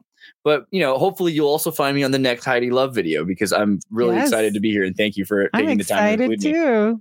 Too. Thank you. Thank you so much. That and where can great. people find you, Heidi? Hi, I'm Heidi Luv again. I'm glad I was here. Um, it was actually my pleasure to talk to both of you and Xirtus. The fact that I knew a couple things that that you didn't know already, I was pretty happy because I know Pretty you're excited. walking You're a walking encyclopedia, so I did my I very have best. eight tabs open from your conversation. I'll be reading through. So yeah, I'm like, yeah. So I'm at the Unfiltered Rise. I am wherever podcasts are served, and I'm happy to have been here. I hope I brought the heat. You You did. absolutely brought the heat, and we're gonna we're gonna keep it going. Uh, I've got a. I'm gonna read every tab that I have since you talked to me before we do our next video. I will study for the test. Perfect. and one one final shout out to the best confectioner in New Jersey, Russell M. Nelson. No relation to the Mormon Russell M. Nelson. This is a confectioner in New Jersey, and I I was supposed to have a commercial prepared for Warren Jeff's Family Auto Lube, which is also the fastest gosh. service because they've got 300 kids that'll just rush out to your Oh. car, change everything. It's like the ultimate pit stop. What else do you do when you got 300? That's Warren Jeff's You Family. definitely need in lube when you have 300 Go to kids. paranoidamerican.com, type in, uh, there's a special code so you can get a purity ring with your purchase from the. Yes. Yes. And a, and a little thing of off lube. satanic Yeah.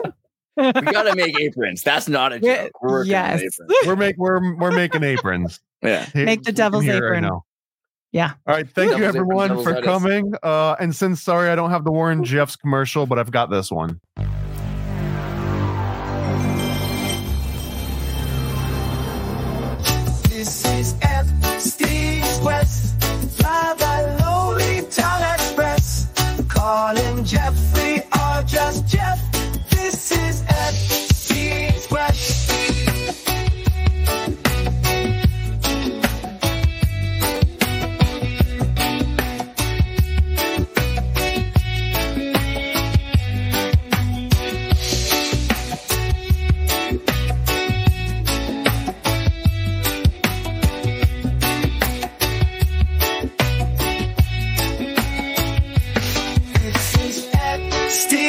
Quest. Fly the town express.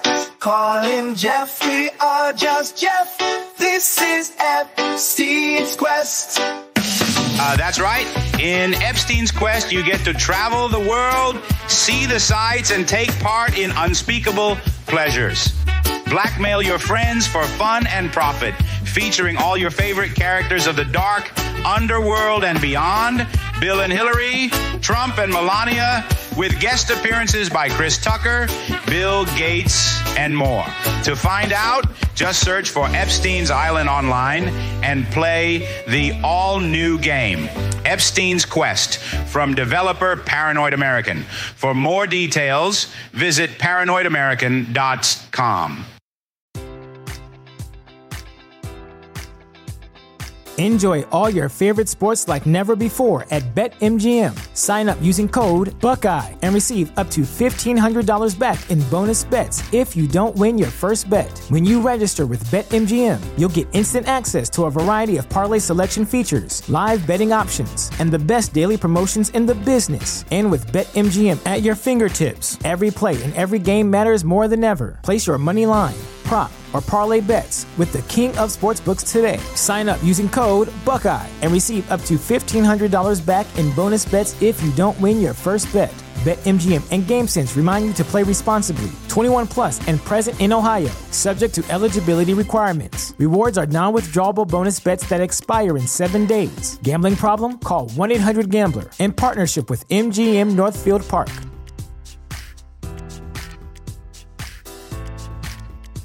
You know how to book flights and hotels. All you're missing is a tool to plan the travel experiences you'll have once you arrive. That's why you need Viator. Book guided tours, excursions, and more in one place. There are over 300,000 travel experiences to choose from, so you can find something for everyone. And Viator offers free cancellation and 24 7 customer support for worry free travel. Download the Viator app now and use code Viator10 for 10% off your first booking in the app. Find travel experiences for you. Do more with Viator.